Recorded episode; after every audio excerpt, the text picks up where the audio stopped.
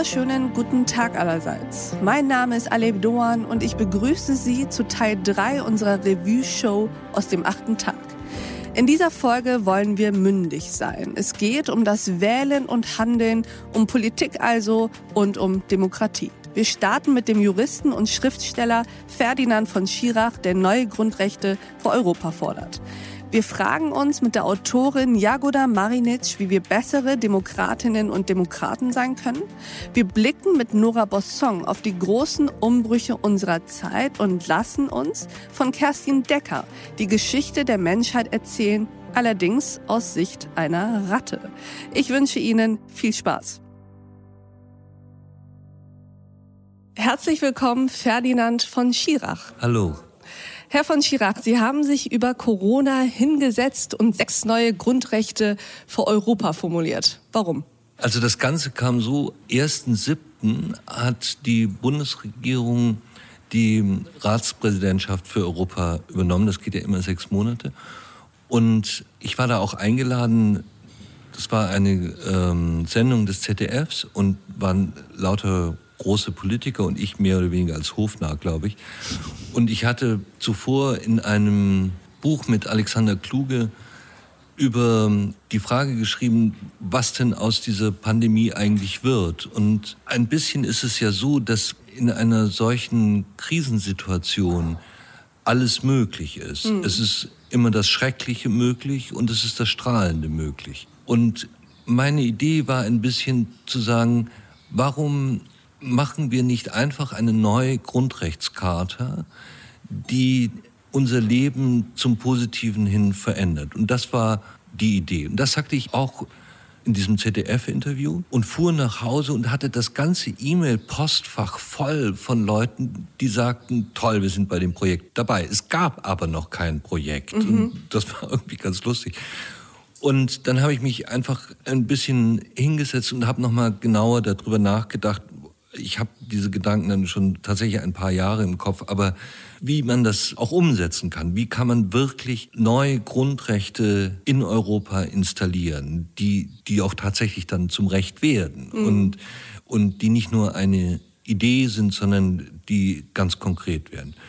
Und dann habe ich, weil ich kein so wahnsinnig toller Jurist bin, sehr kluge Verfassungsrechtler und Europarechtler gebeten, mir zu helfen. Ich habe die Grundrechte dann einmal formuliert und gesagt, was da drin stehen soll. Und das war wunderbar. Die haben dann tatsächlich irgendwie sehr viel in Bewegung gesetzt und wir hatten teilweise bis nachts um vier E-Mail-Verkehr zwischen, zwischen den verschiedenen Städten bis nach Luxemburg und Brüssel und alle haben irgendwie mitgearbeitet. Und mein ganzer Job war eigentlich immer nur zu sagen, das ist viel zu kompliziert, macht es einfacher, streicht einen Satz weg, das versteht keiner bis diese Grundrechte eben dann so kondensiert und klar und trotzdem richtig sind, wie sie dann in diesem kleinen Büchlein stehen. Das ist ja schon ein gigantisches Vorhaben und ich habe mich gefragt, welchen Einfluss hatten die Corona-Auswirkungen auf dieses Vorhaben? Denn die Corona-Zeit hat uns ja neben all dem Schmerz irgendwie auch gezeigt, wenn wir etwas wirklich wollen, dann können wir es auch. Also hat Corona uns auch so ein bisschen in die Lage gebracht, dass die Entschuldigungen und Ausreden, in denen wir es uns allzu gemütlich gemacht hatten, plötzlich nicht mehr wirklich funktionierten.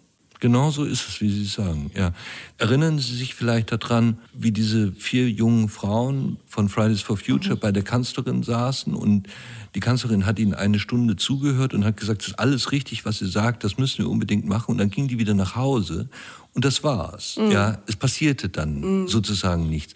Natürlich ist es so, dass die Politik durch solche Initiativen wie Fridays for Future sich überhaupt damit beschäftigt. Und es wird auch ernsthafter darüber diskutiert als vor Fridays for Future.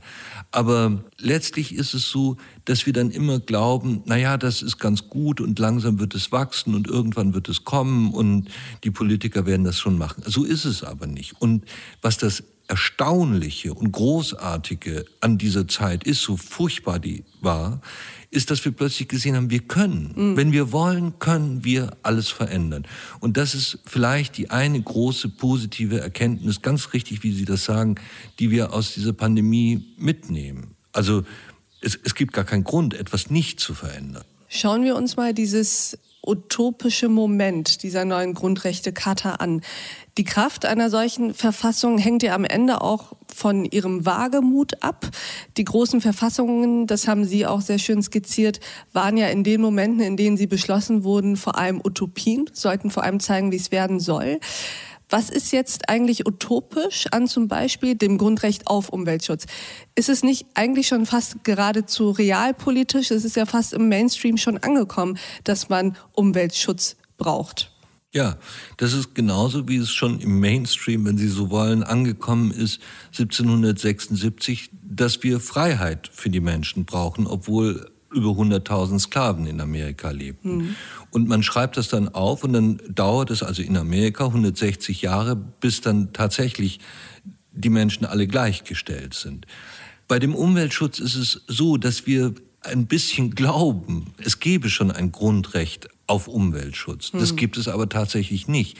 Wenn Sie nur das deutsche Grundgesetz anschauen, da steht in einem Artikel drin, was alles für den Umweltschutz getan werden soll und dass das ein Ziel des Staates ist, aber kein Recht der mhm. Menschen.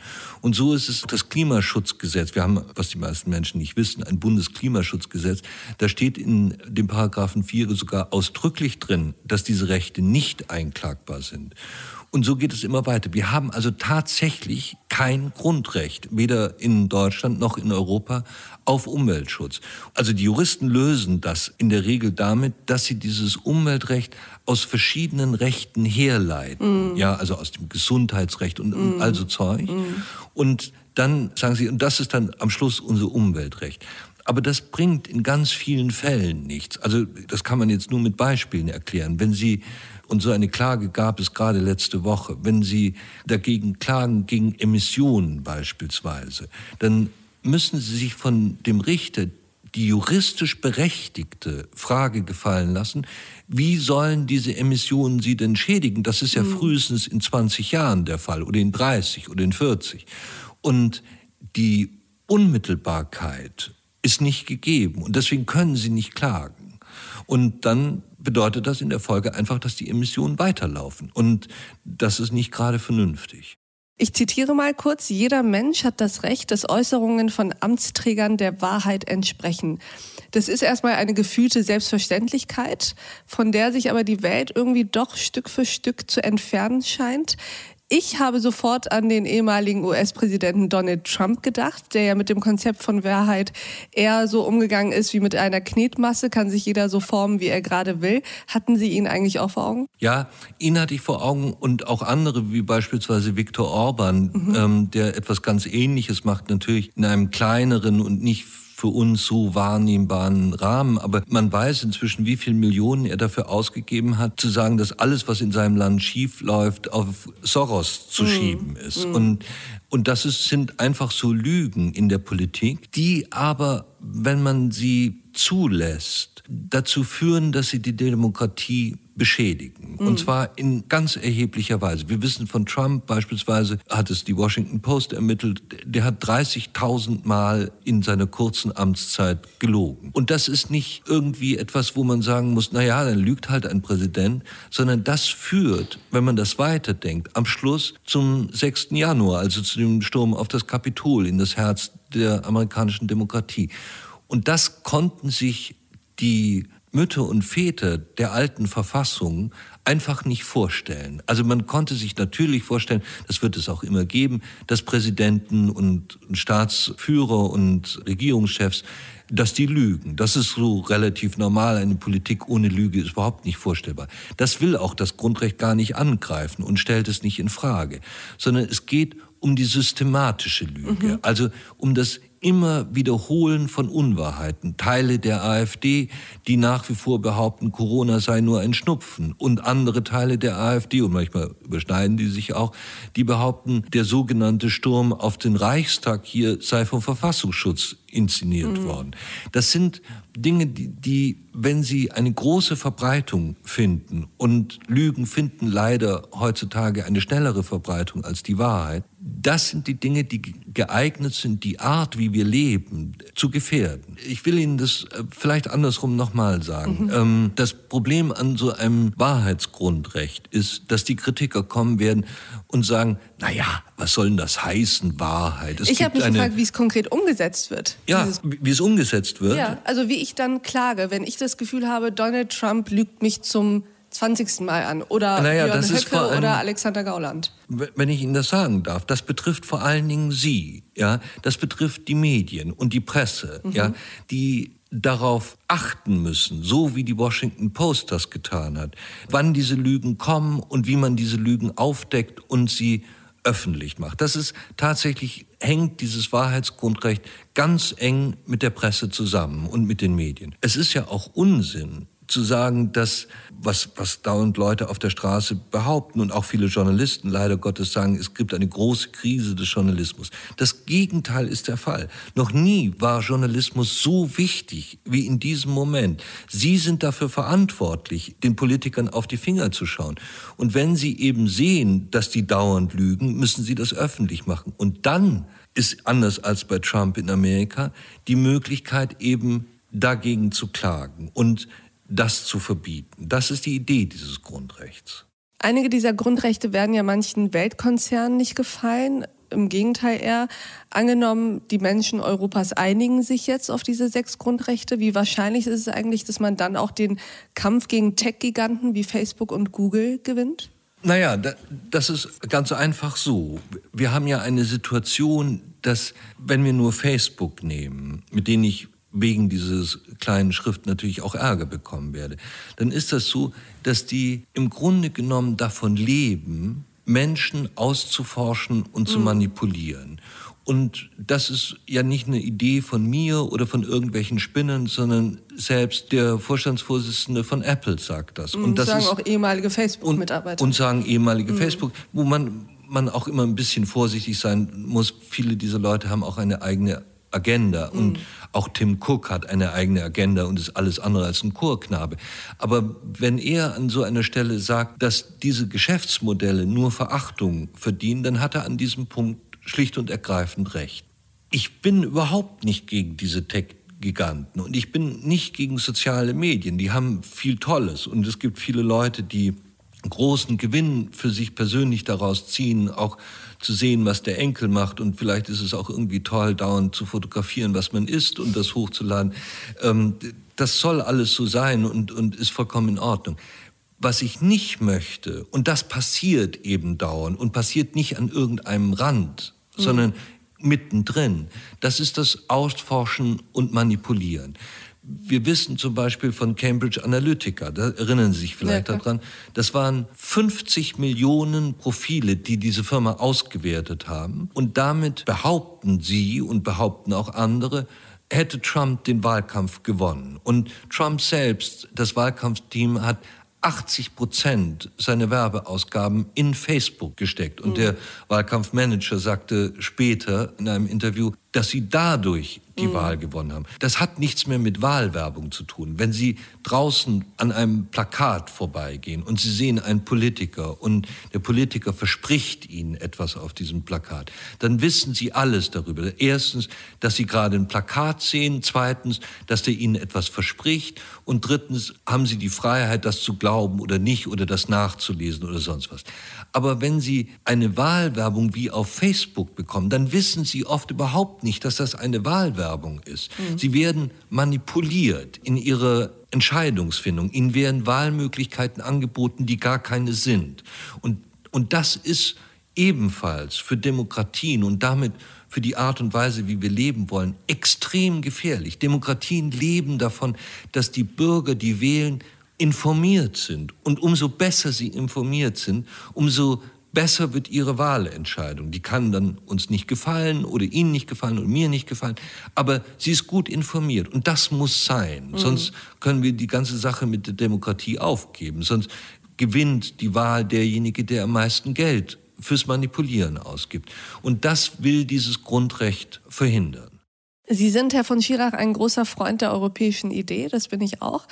Nun hat die EU gerade im Management der Corona-Krise, Stichwort Impfstoffbeschaffung, keine sehr gute Figur gemacht, im Gegenteil. Und gleichzeitig nehmen die Fliehkräfte zu. Großbritannien ist bereits aus der EU ausgeschieden.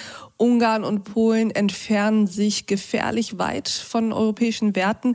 Was machen solche Nachrichten eigentlich mit Ihnen, solche Entwicklungen? Und was macht das auch mit Ihrer Vision? Oder ist es für Sie nur politisches Klein-Klein? Wir haben das Wesentliche an Europa oft vergessen. Und das Wesentliche ist, dass wir seit mehr als 75 Jahren Frieden zwischen den Ländern der Europäischen Union haben. Und das gab es tatsächlich in der Geschichte noch nie. Und Sie sitzen jetzt hier in einem angenehmen Büro. Sie können, wenn Sie Lust haben, rausgehen, etwas sich zu essen kaufen. In ein Restaurant können Sie ja im Moment nicht gehen, aber Sie können sich praktisch alles kaufen und Sie, und Sie benutzen Verkehrsmittel und alles ist sozusagen in einer gewissen Sicherheit mhm. und Ruhe. Und Sie können, wenn man es so ein bisschen weiter treibt, Ihre Lebensentwürfe frei verwirklichen. Ja, Sie haben noch nie in der Geschichte dieses Kontinents ein, eine so große Möglichkeit gehabt, all das, was Sie sein wollen, auch zu sein. Und das alles hängt eng zusammen, dass wir diese Europäische Union haben. Die ist entstanden aus einem Trümmerfeld in Europa. Und die große Idee war sozusagen dafür zu sorgen, das war einmal die wirtschaftliche Idee, aber die Idee dahinter, die es immer gab, war dafür zu sorgen, dass das alles nie wieder passiert. Aber warum jetzt, diese Idee nicht mehr so sehr? Das will ich Ihnen sagen. Ich glaube, die einigt deshalb nicht, weil Europa von uns immer so empfunden würde, als würde alles von oben kommen. Mhm. Alles wird über uns entschieden. Es sind Bürokratiemonster, die es dort gibt. Also ich, ich sage Ihnen nur ein Beispiel. Wir haben in Europa einen Europäischen Rat. Wir haben einen Rat der Europäischen Union und wir haben einen Europarat. Ja? Und jetzt sagen, sagen Sie, erzählen Sie das einem, einem Schüler oder irgendjemand auf der Straße und, und fragen den, was ist denn jetzt der Unterschied mhm. zwischen diesen drei Räten? Es weiß kein Mensch mehr oder manche Leute wissen es vielleicht so ein bisschen, aber eigentlich weiß man es nicht. Und die Idee von diesen Grundrechten ist das Verhältnis umzukehren. Das sind Rechte, die von unten nach oben gegeben werden. Also das sind die Rechte der Bürgerinnen und Bürger.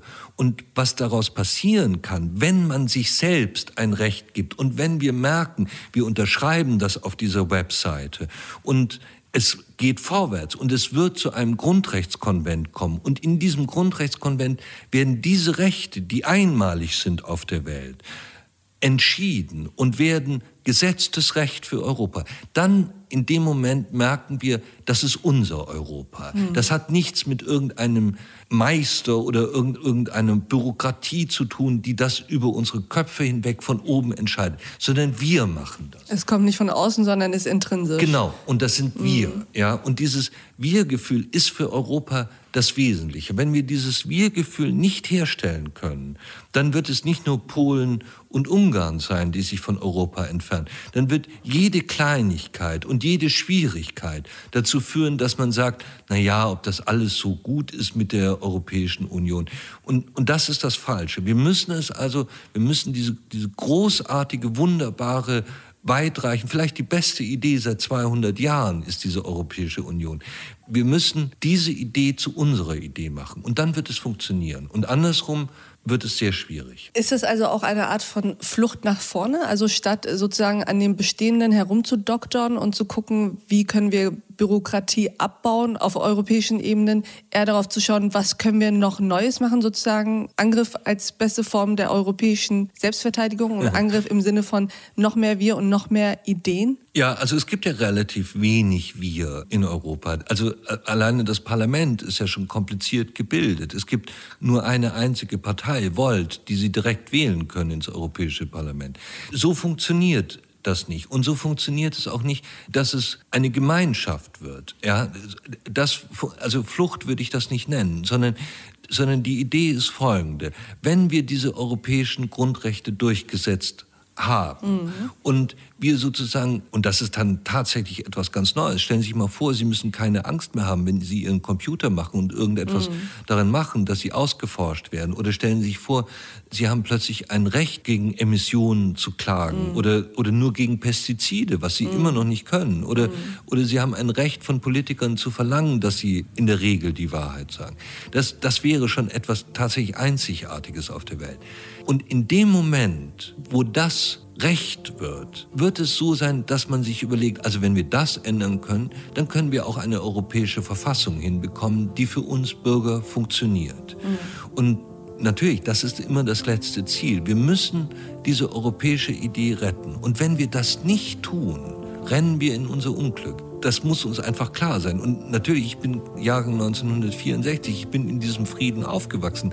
Ich kann mir nicht vorstellen, dass wir gegen Franzosen oder gegen Engländer oder Italiener kämpfen. Aber das ist nicht Gott gesetzt, mhm. ja, sondern das sind filigrane, wunderbare Errungenschaften, aber sie sind auch ganz leicht wieder zerstörbar. Und sie sind abhängig davon, wie stark wir uns für sie einsetzen. So ist es, genau.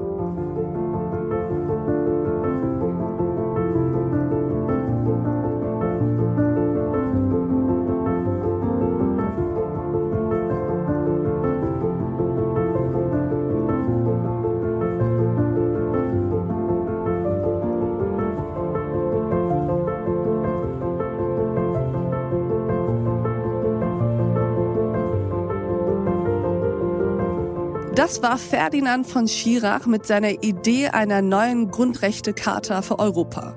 Weiter geht es mit Jagoda Marinic, die uns skizzieren möchte, wie wir bessere Demokratinnen und Demokraten sein können. Ich bin Jagoda Marinic. Ich würde sagen, ich komme vom Wort, denn ich habe mit 21 Jahren mein erstes Buch bei Surkamp untergebracht und mit 23 publiziert. Bin also ein Mensch, der sehr gerne liest, habe Politikwissenschaften studiert, Germanistik, Amerikanistik, habe in den USA gelebt und in verschiedenen Projekten europaweit gearbeitet, habe Eltern, die aus Kroatien stammen, sehe mich also als Europäerin mit, denke ich, einer gewissen Weltoffenheit. Und wir wollen heute über etwas sprechen, das abstrakt klingt vielleicht erstmal, aber sehr konkret in unserem Alltag und in unseren Diskursen zu spüren ist, nämlich unsere Demokratiefähigkeit. Erläuter uns doch einmal kurz, worum es dir dabei eigentlich geht. Mir geht's da um was, was ich glaube schon unbewusst 20 Jahre beackere, also eigentlich seit ich meine ersten Texte publiziert habe. Der hieß nämlich kurz eingemischt. Da war ich 21 Jahre alt und habe einen kurzen kleinen Text geschrieben äh, aus Wut, aus wirklich blanker Wut über die Unterschriftenaktion von Roland Koch damals in Hessen gegen die doppelte Staatsbürgerschaft. Und hatte damit zu tun, dass ich selbst in Deutschland geboren war und man eigentlich versprochen hatte, von der doppelten Staatsbürgerschaft zu sprechen. Und ich dann gefragt habe, warum habt ihr eigentlich so eine unglaubliche Angst vor uns hier Geborenen? Ich hatte damals ein sehr gutes Abitur. Ich ging an die Uni, war eines der wenigen Arbeiterkinder, die dort eigentlich damals sogar Lehrerin werden wollte und dachte so, ja, wovor fürchtet ihr euch? Und so ein bisschen wurde das auch eine Agenda für mich. Also wie kann man in diesem Land, das Integrationsdiskurse führt, die letztlich immer von Ängsten sprechen, von den Negativitäten, eigentlich zu einem Diskurs kommen, wo man versteht, hey, wir sind eine Demokratie. Was heißt eigentlich Demokratie? Die Herrschaft des Volkes. Wer ist das Volk? am besten alle, die hier leben, mit der Idee, wie schafft man es, die 80 Millionen Menschen, die hier leben, bestmöglich so zu organisieren, dass sie diesem Land ermöglichen, sagen wir mal, vielleicht wirklich auf eine konstruktive Art nach vorne zu gehen, gemeinsam. Und das ist, glaube ich, ohne dass ich jetzt von Anfang an ein Programm hatte, rückblickend zu dem geworden, was ich gemacht habe. Also ich war dann in den USA, habe damals berichtet über Barack Obama und Hillary Clinton im Vorwahlkampf. Ich habe mir angesehen, ja, wie funktioniert das eigentlich, wenn eine Frau oder ein Schwarzer fürs Präsidentenamt kandidiert und dachte, das ist schon eine Fragestellung, die wird uns in Deutschland auch einholen. Gegen wen haben wir eigentlich mehr Vorurteile? Gegenüber Frauen oder gegenüber Minderheiten? Und wie schafft man es, das Wissen, die Kompetenz dieser beiden Gruppen, die man eigentlich wie behandelt, wie hm, können die das überhaupt führen und ein Land voranbringen? Wie schafft man da eigentlich die Haltung zu verändern? Hab dann ein Buch geschrieben, Made in Germany, Sie kennen das alles, die deutsche Marke, du kennst das. Und ich dachte, Moment mal, Made in Germany, die Erfolgsmarke, ist das beste Beispiel für die Errungenschaften der deutschen Einwanderung. Denn eigentlich war es die perfekte Kooperation zwischen den Einwanderern, die kamen und das zusammenbauten in den Firmen und den Ingenieuren in Deutschland, die die Ideen hatten, wie man die Autos baut. Und die Erfolgsgeschichte, das ist diese perfekte Kombination eigentlich zwei vermeintlich gegensätzlicher gesellschaftlicher Aspekte ist, die wurde nicht erzählt. Und so fing ich an, mich immer mehr in die gesellschaftlichen Debatten einzubringen und da stehe ich jetzt und bin mittendrin. Zum Glück tust du das und wir freuen uns sehr, dass du mittendrin stehst und auch heute jetzt im achten Tag stehst. Du hast eben eine interessante Frage aufgeworfen. Vor wem haben wir eigentlich jetzt mehr Vorurteile? Vor Frauen oder vor Menschen, äh, die Minderheiten angehören? Was macht das eigentlich mit dir, die du beides bist? Dass man solche Fragen überhaupt noch stellen muss? Na, ich beobachte das eher, ähm, vielleicht bin ich da ein bisschen, so wie man sagt, das sage ich, komme vom Schreiben, ich komme vom Wort. Und man hat immer gesagt, Shakespeare beobachtete die Umwelt wie ein Naturphänomen. Natürlich kann ich mich hinstellen und mich darüber aufregen, dass es so ist. Oder ich kann eine Haltung wählen, die sagt, Moment mal, hier stehe ich erstmal wie so ein Seismograph und beobachte, dass es so ist versuche zu verstehen, weshalb es so ist, welche Vor- und Nachteile das hat oder wer vermeintlich davon profitiert oder denkt, er profitiert vordergründig davon.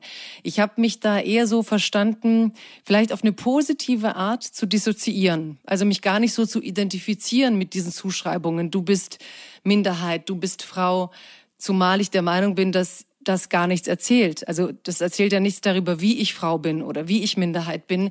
Und habe gesagt, jetzt emanzipier dich mal von der Zuschreibung, weil sonst bist du ja in der Zuschreibung, musst dauernd dagegen anreden und werde zur Beobachterin und werde zugleich vielleicht zu jemandem, der dadurch, dass er diese komischen Zuschreibungen in Frage stellt, neue Handlungsoptionen ermöglicht. Das heißt, wenn ich mal wegkomme von der Frage, Müsst ihr Angst vor mir haben? Wie habe ich Angst? Bin ich benachteiligt? Komme ich zu der Frage, in was für einer Gesellschaft leben wir? Was bietet ihr eigentlich an, wie man sich einbringen könnte?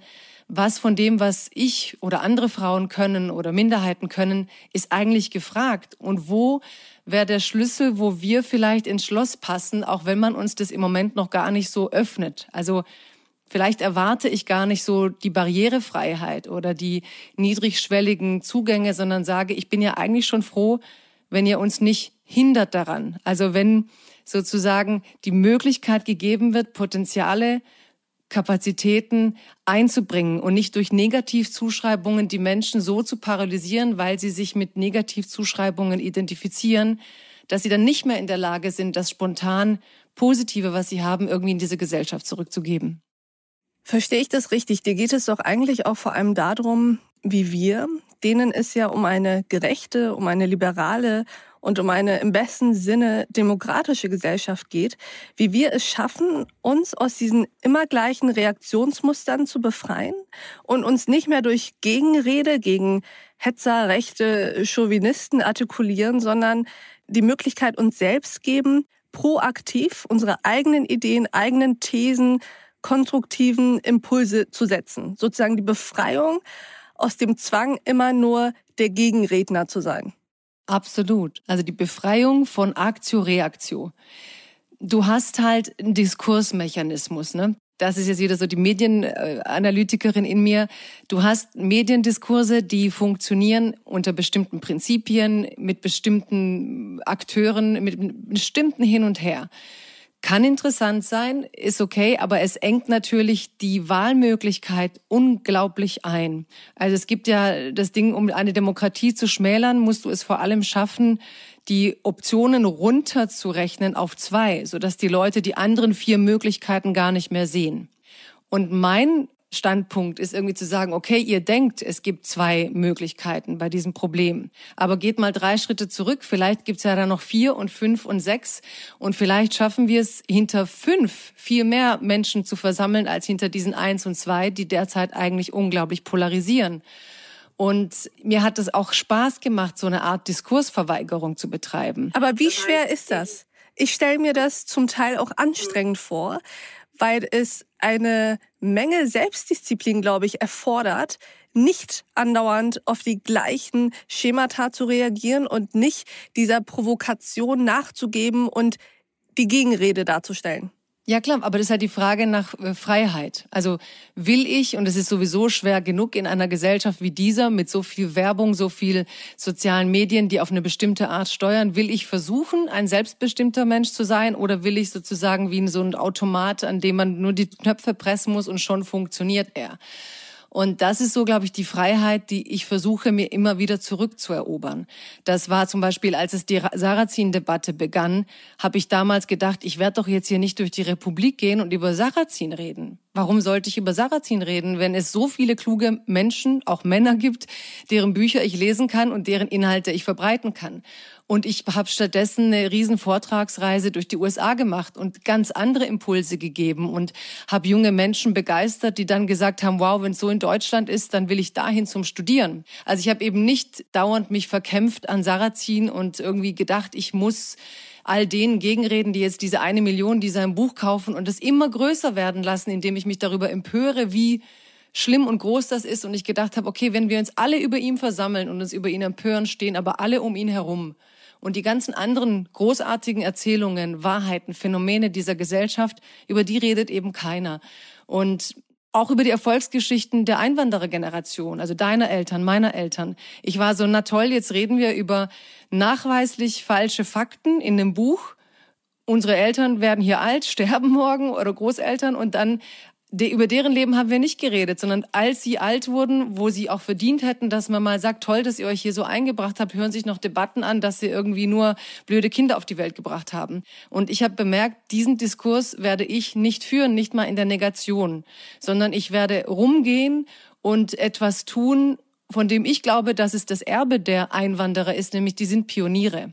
Die hatten den Mut in einer Zeit, wo es nicht Social Media gab, wo man nicht wusste, was auf einen zukommt, in ein Nachkriegsdeutschland zu kommen, ein neues Leben zu beginnen, mit ihren Mitteln. Man suchte damals oft Analphabeten, also kamen Leute, die waren nicht gebildet, aber in ihrer Nichtbildung haben sie versucht, ihre Kinder trotzdem so weit wie möglich zu bringen. Und all diese Erfolgsgeschichten verebbten so. Und mein Impuls war es, Räume zu schaffen, in denen die Chancen dessen, was wir in den letzten 60, 70 Jahren eigentlich als Saat gelegt hatten, wirklich aufgehen durften. Dass Kinder sich hier zu Hause fühlen können, dass es Räume gibt, wo eine Internationalisierung stattfindet. Wir sind alle Europäerinnen, weil wir ein Einwanderungsland sind mit allen europäischen Ländern als Gastarbeiterinnen und Gastarbeiter.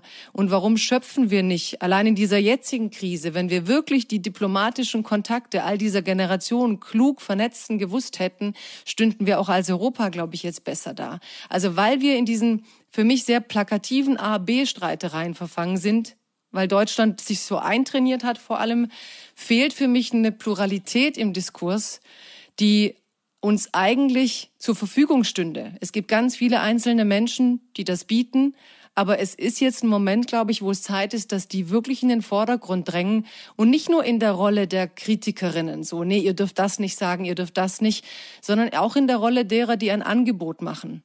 Wie kann jetzt eigentlich die Demokratie so laufen, dass wir sagen, Deutschland kann zurück unter die zehn innovativsten Länder. Deutschland kann ein Beispiel sein, was es ohnehin ist, aber vielleicht ein noch besseres für gelebte Menschenrechte und liberale Werte.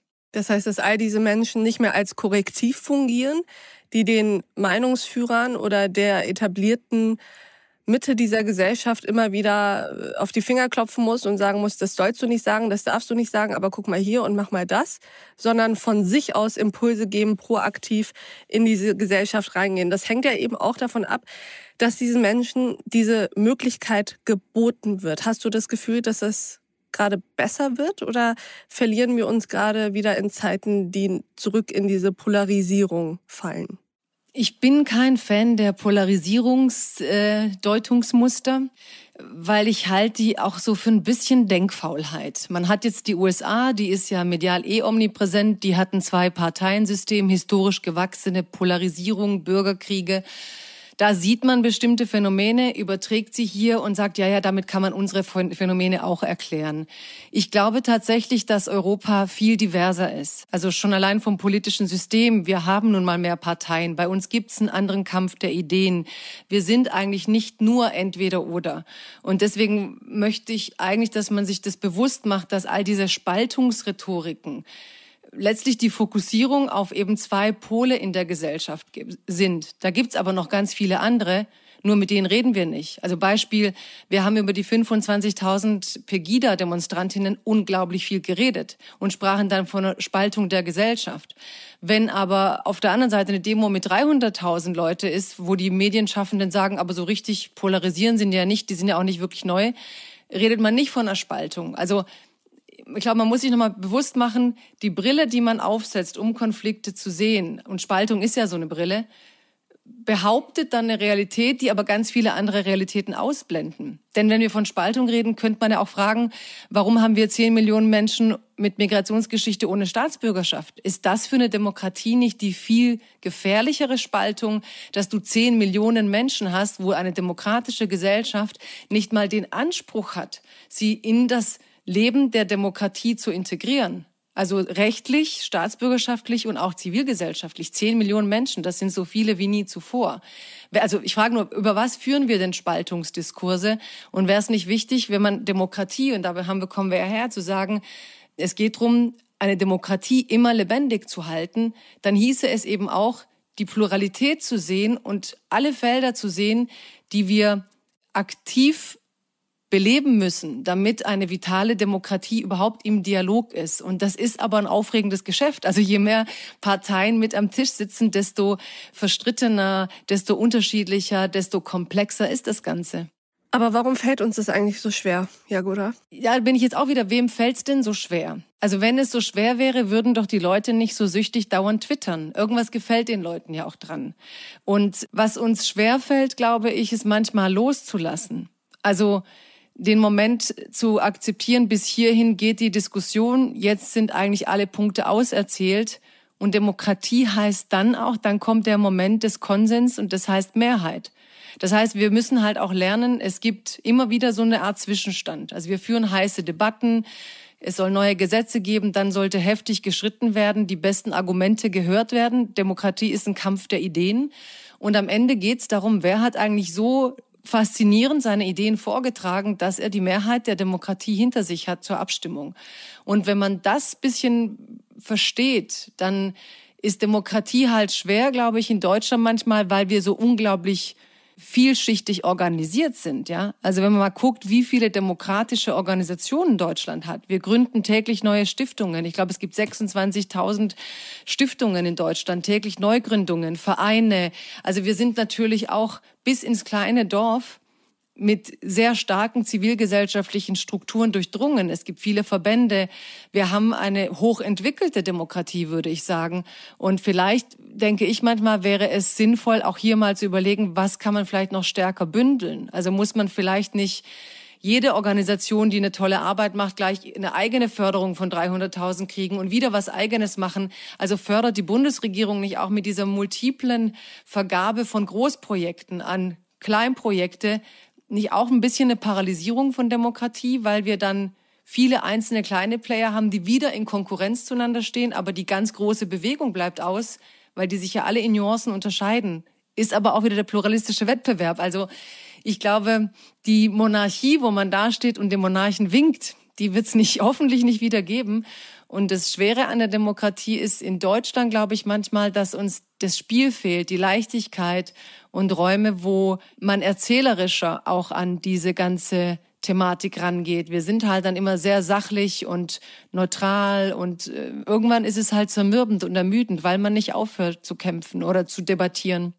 Ich finde, dein letzter Punkt, da würde ich dir total zustimmen, dass uns so ein bisschen die Leichtigkeit fehlt dass wir vielleicht auch einen entspannteren Umgang mit den Debatten haben sollten, die wir führen, ohne außer Acht zu lassen, dass wir uns überlegen sollten, bei welchen Debatten wir jetzt eigentlich mitmachen und in was wir uns nicht mehr einmischen, weil wir sagen, das gibt dem einfach zu viel Aufmerksamkeit.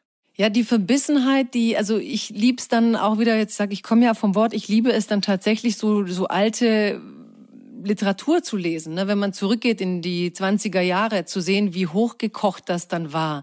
Die waren eigentlich auch nicht anders als wir. Ich habe jetzt wieder Dublin, Berlin-Alexanderplatz gelesen und dann gab es so eine, so eine Fläche mit den ganzen Werbesprüchen von damals und man konnte es auch wie heute zuordnen. Da waren esoterische Sprüche, Konsumsprüche, idealistische Sprüche, also all diese Dinge, die wir heute leben, die sind ja immer angelegt. Ich glaube, was uns im Moment erschöpft, ist tatsächlich diese Reizüberflutung, dass wir alle eigentlich am Handy hängen, durch Corona wahrscheinlich verstärkt, dass Nachrichten im Minutentakt hereinkommen, dass durch die sozialen Medien die Pluralität an Meinungen natürlich immens zugenommen hat. Jeder äh, kann sozusagen in meinen Timeline rein und ich lese diese Meinung.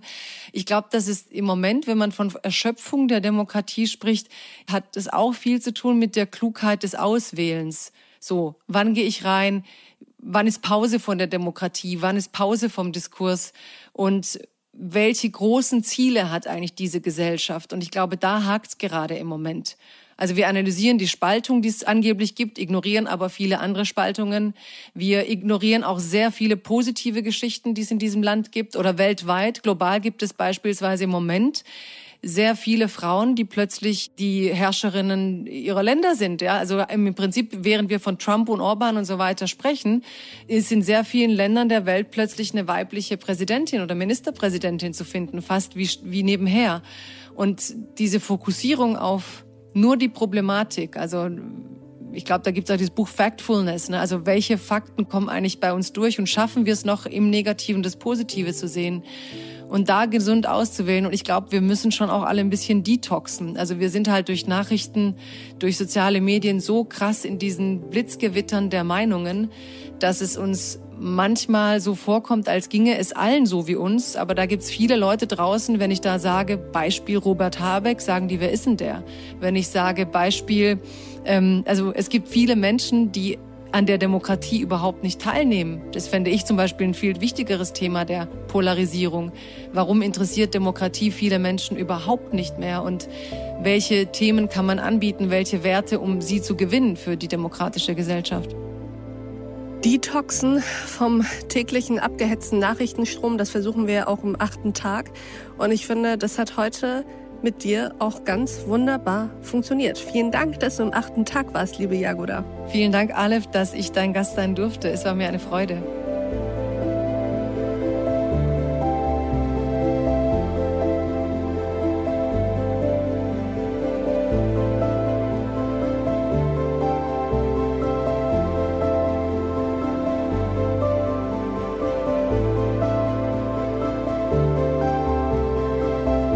War Jagoda Marinic und es schließt sich an das Gespräch mit Kerstin Decker, die uns die Geschichte der Menschheit erklärt, allerdings aus Sicht einer Ratte.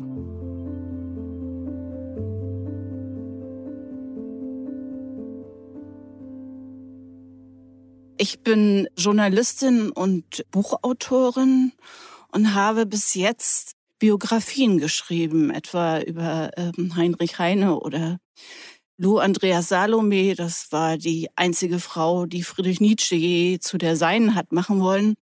Was mich daran gereizt hat, war immer äh, diese Verschränkung von Individualgeschichte und der äh, eines größeren Zusammenhangs, mhm. also der einer ganzen Zeit. Und bei diesem Projekt habe ich diesen Rahmen jetzt doch etwas äh, verlassen, weil jetzt ist die ist die Geschichte eigentlich die der ganzen Menschheit und die Person ist auch etwas anderes, nämlich es ist, wie Sie sagten, die Ratte. genau.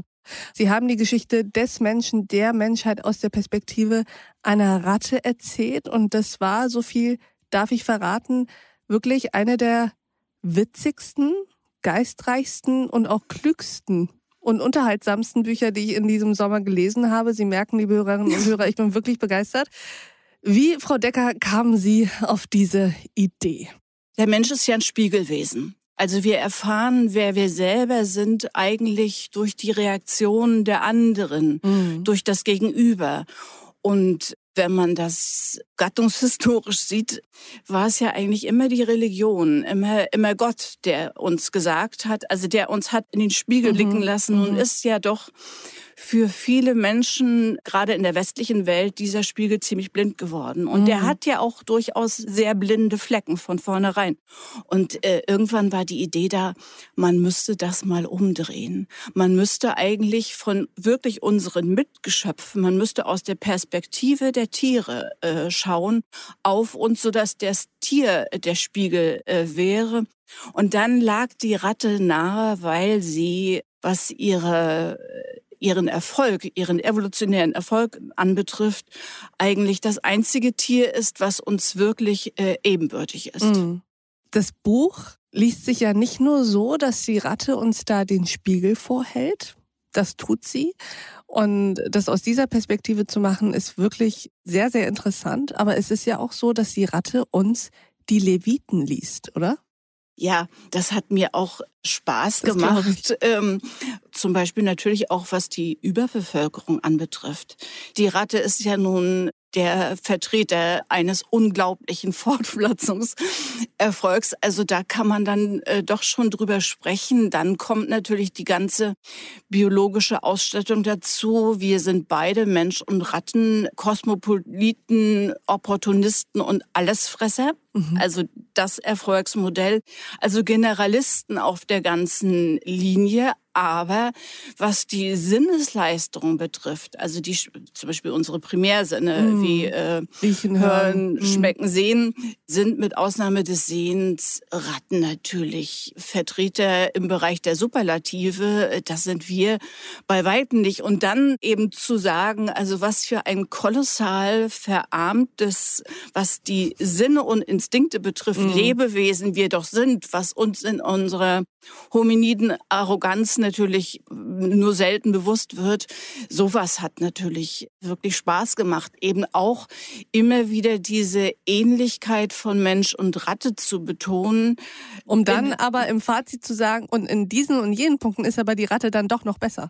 Das auch und vor allem vor dem Hintergrund dessen, dass eigentlich ja doch die Ratte, das ist ja doch mit das herabwürdigendste, mm. was man einem anderen Menschen sagen kann. Also da geht sogar noch du Schwein, aber du miese Ratte. Das ist, das ist so unser Wort für die absolute Erbärmlichkeit und Niedertracht. Warum hat die Ratte diesen Ruf? Das ist schwer zu sagen. Also das habe ich darauf bin ich auch nie gestoßen. Also auf nicht auf eine wirkliche Erklärung. Man kann natürlich. Ist das eigentlich ein deutsches Phänomen? Weiß ich nicht. Zum Beispiel, also ich kenne mich ja im türkischen Kulturraum ja, und? ähnlich gut, gibt's nicht. Also natürlich gibt's die Ratte, aber die Ratte als Charakterbezeichnung. Das ist interessant. Ja. Also äh, man kann natürlich sich das so erklären als ungeliebte Gefährtin des Menschen, war ja mm. früher noch viel stärker. Hat die Pest gebracht. Aus dem Dunkeln herauszukommen, die Vorräte zu mindern beziehungsweise zu verderben. Also sie war schon eine große Plage. Wenn man sich selbst ernst nimmt und auch die Gattung Mensch ernst nimmt, dann kann die Lektüre doch, finde ich, schmerzen. Sehr sogar. Ich erinnere Sätze wie, zum Tier hat es nicht gereicht, da wurdet ihr Mensch. Der Homo sapiens, was für ein Irreläufer der Evolution, ein gefährlicher Irreläufer der Evolution. Und ich stelle mir vor, dass es ungemein Spaß gemacht haben muss, so sozusagen frei zu drehen, weil diese Rolle einem diese Freiheiten gibt. Also richtig auf den Putz zu hauen. Ja, das ist so und es ist ja auch nicht falsch. Mhm. Wenn man sich das aus der Perspektive der Tiere anschaut, ist der Mensch wirklich das Tier, was absolut die Balance verloren hat und was jetzt äh, seinem Reproduktionserfolg alle anderen mhm. unterordnet. Kann man das denn den Menschen vorwerfen? Weil das tun doch auch die anderen Tiere, oder? Ja, sie tun das ja äh, nicht äh, mit dieser Bewusstheit, mhm die unsere Gattung auszeichnet. Und da liegt natürlich auch wieder ein ganz großes Themenfeld, weil bis eben, glaube ich, war die Meinung doch vorherrschend, dass wir, und das kommt natürlich auch aus der religiösen Tradition, was also unsere Bewusstheit, unser Denken können, das hebt uns sowieso von vornherein und für alle Mal aus dem Tierreich hinaus. Mhm. Aber das ist natürlich klar, damit sind wir doppelt und dreifach äh, verantwortlich. Aber dass man selbst diese anthropologische Schranke, und das habe ich hier auch mit Genuss gemacht, dass die fällt dass also äh, die Bewusstseinsleistung, die Denkleistung, also die kognitiven Leistungen mhm. der Tiere sehr weit an die unsere heranreicht, mit äh, samt dieser Königsdisziplin der Selbstreflexion. Mhm. Bloß äh, ich habe ja auch die Vermutung geäußert, dass äh, es wäre jetzt die Frage, wie das in dem in diesem Jahrhundert mit uns weitergeht, weil mhm. das wird ja, glaube ich, das Kritischste überhaupt.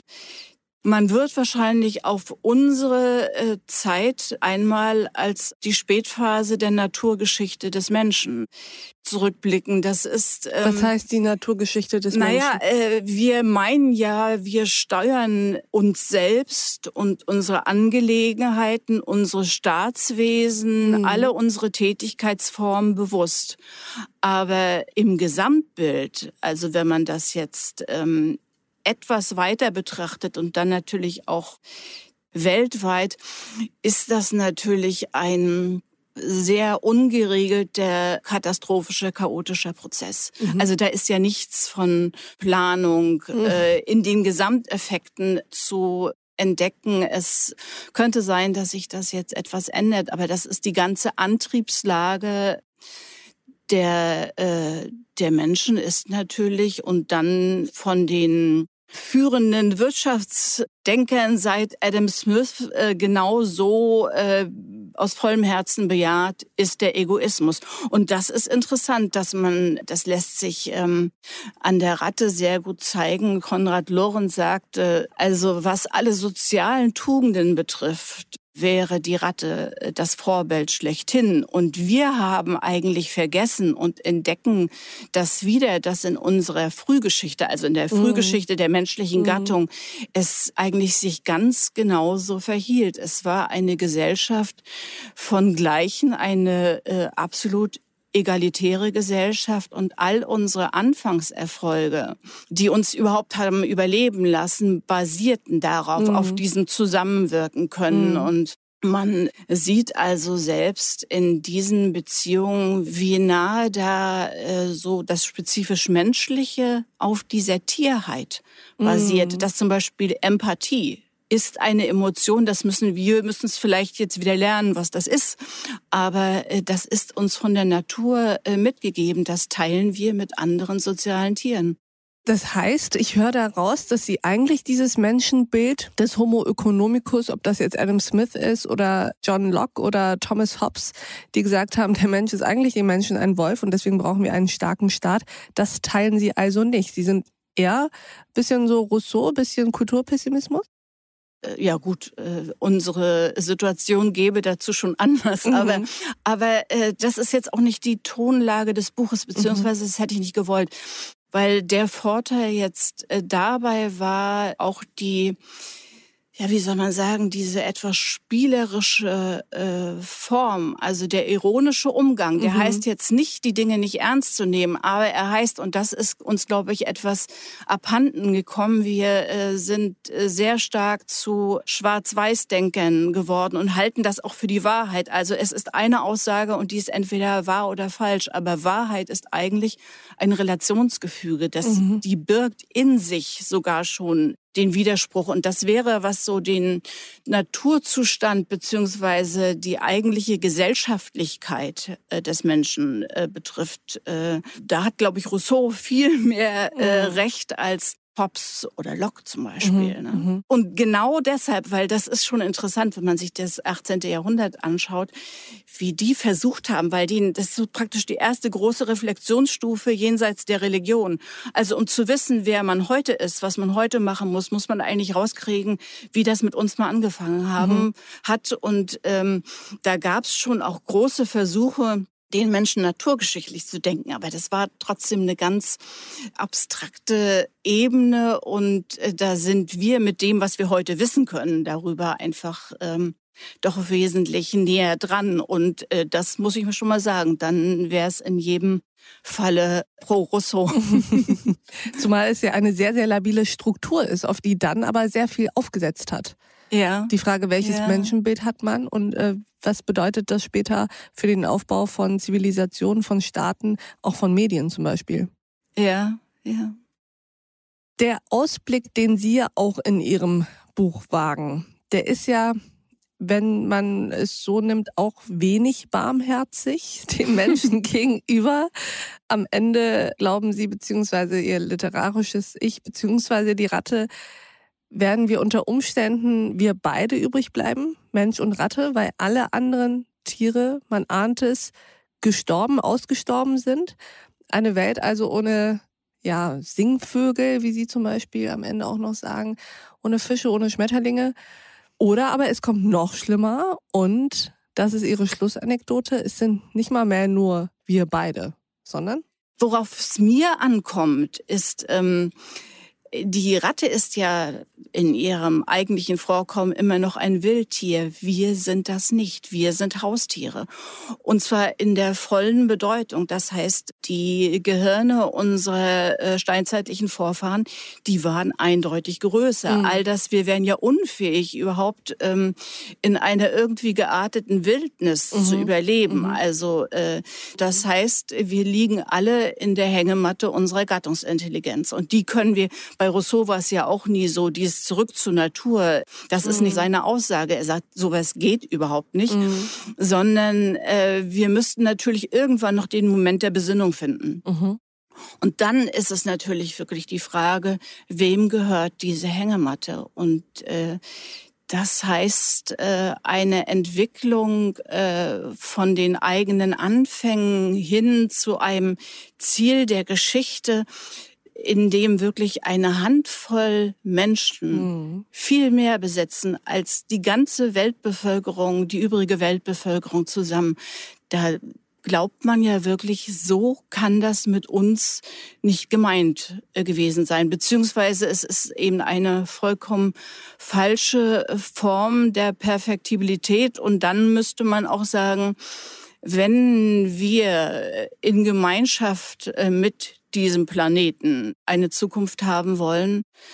Und das heißt natürlich auch in Gemeinschaft mit unseren Mitgeschöpfen, dann äh, müssen wir so das ganze menschliche Grundverhältnis umsteuern. Sowas geht nicht von heute auf morgen, aber zugleich geht es ja auch sehr, das ist dann auch ganz schön hinein in unsere Näheverhältnisse. Mhm. Was meinen also, Sie damit?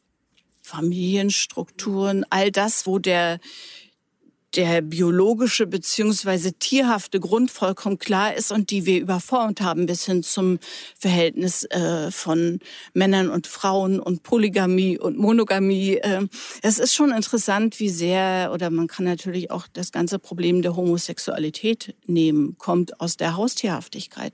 Erklären Sie uns das mal. Das ist ein Phänomen, äh, das gibt es nur bei Haustieren. Also insofern die Homosexualität. Die Homosexualität, weil äh, das, was uns als Säugetiere ja ausmacht, die also Geschlechtlichkeit, mhm. das ist eigentlich von der Natur aus ein unglaublich aufwendiges und strapaziöses Programm und ist nur gerechtfertigt dadurch, dass man also eine Vielfalt innerhalb der Exemplare, die an, an, mit keiner anderen Reproduktionsmöglichkeit zu erreichen wäre, mhm. herstellt. Aber das fiel ja schon Aristoteles und den Denkern der Antike auf, dass wir eine unglaublich friedfertige Art wären gemessen an den übrigen Tieren. Also mhm. dieses Selbstdomestikationssyndrom. Mhm. Das war eigentlich schon relativ früh bekannt. Man weiß inzwischen, wie es vor sich gegangen äh, sein muss. Und der große Effekt ist eben der Abbau dieses äh, Aggressionsapparates, mhm. den mhm. unsere Vorfahren natürlich hatten, die alle wesentlich, also auch die Frauen wesentlich gefährlicher und in, in dieser Hinsicht also einfach viel aggressiver waren. Ne? Wie würde eigentlich die Ratte in wenigen Sätzen uns Menschen beschreiben und mag oh. sie uns eigentlich? Na, ich glaube, also rettisch. Das heißt natürlich, ähm, man spielt den Advokat des Teufels mhm. und darf alles sagen, was man eigentlich ähm, nicht sagen darf. Insofern größte Verwandtschaft, aber wir sind besser.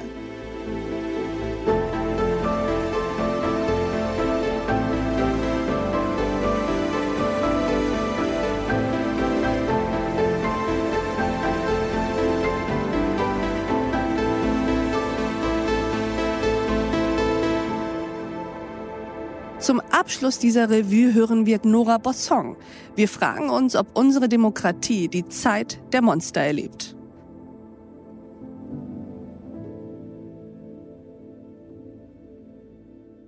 Ich bin Nora Bossong. Ich schreibe Essays, Romane, Gedichte ab und an auch.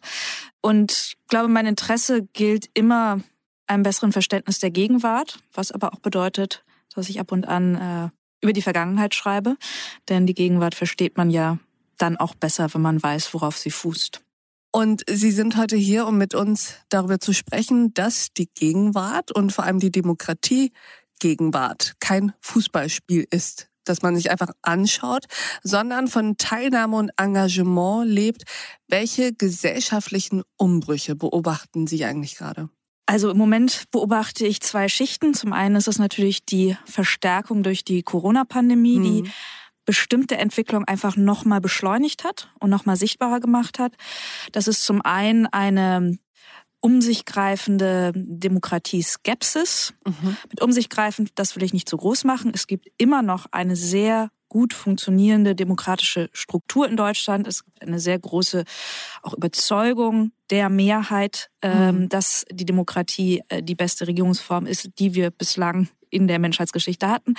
Es gibt auch einfach als positives Beispiel drei Kanzlerkandidaten und Innen, die alle drei sehr überzeugte Demokratieverfechter sind, mhm. die äh, solide, eingelesen, absolut informiert sind, unterschiedliche Auffassungen haben, aber alles in einem absolut demokratischen Rahmen.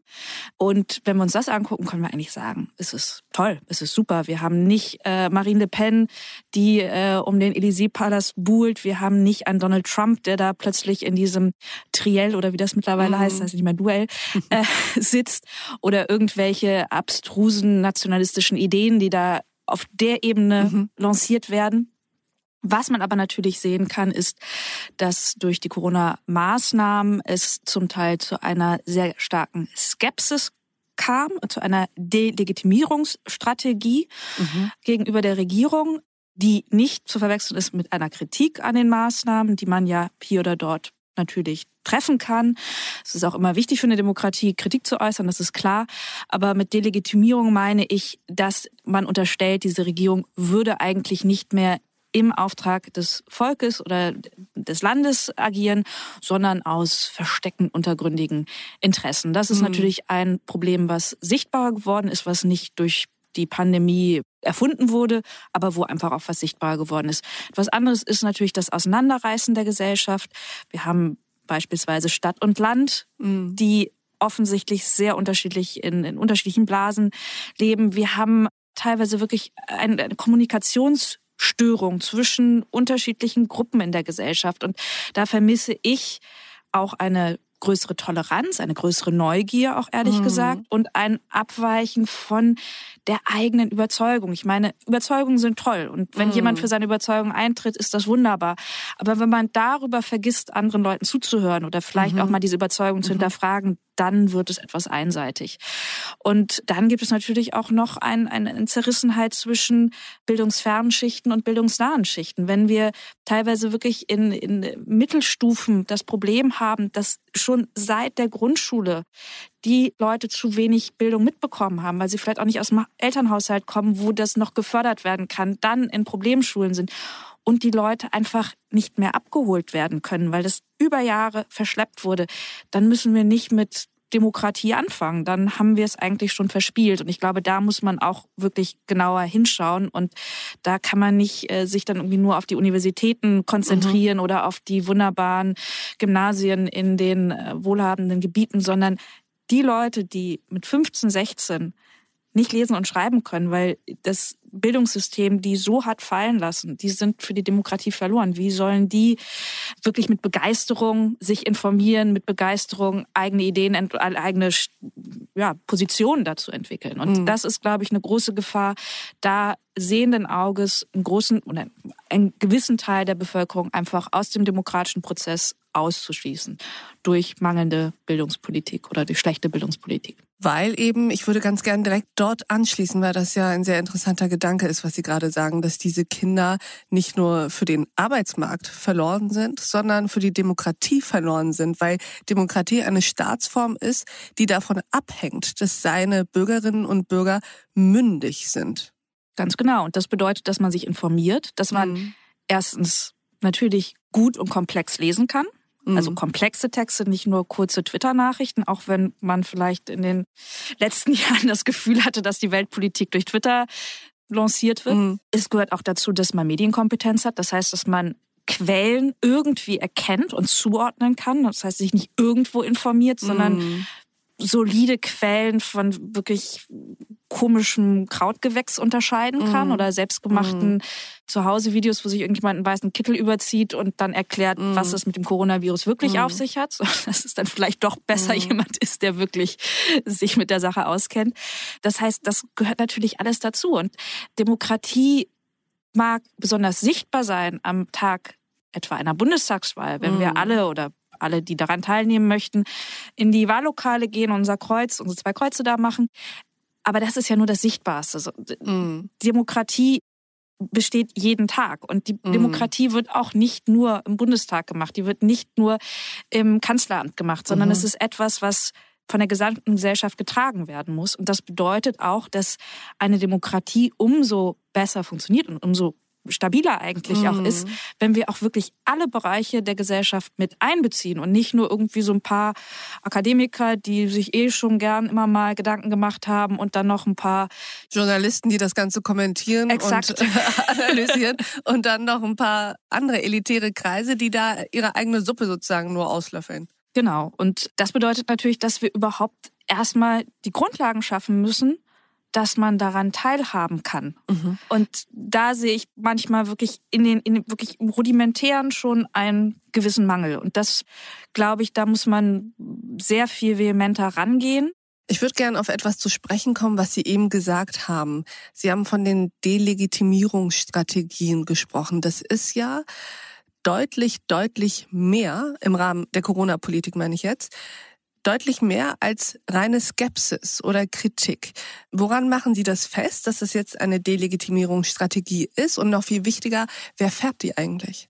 Also, wenn man sich die sogenannten Querdenker-Demos anguckt, mhm. da hat man es ja teilweise ganz deutlich in den Reden. Mhm. Es werden sehr, sehr fragwürdige historische Vergleiche gezogen. Mhm. Das ist etwas, was nicht nur auf diesen Querdenker-Demos passiert, was auch äh, in ein, einigen rechten Kontexten, die nichts mit Corona zu tun haben, passiert. Das ist eine absolut heftige Delegitimierungsstrategie. Mhm. Was wird da delegitimiert?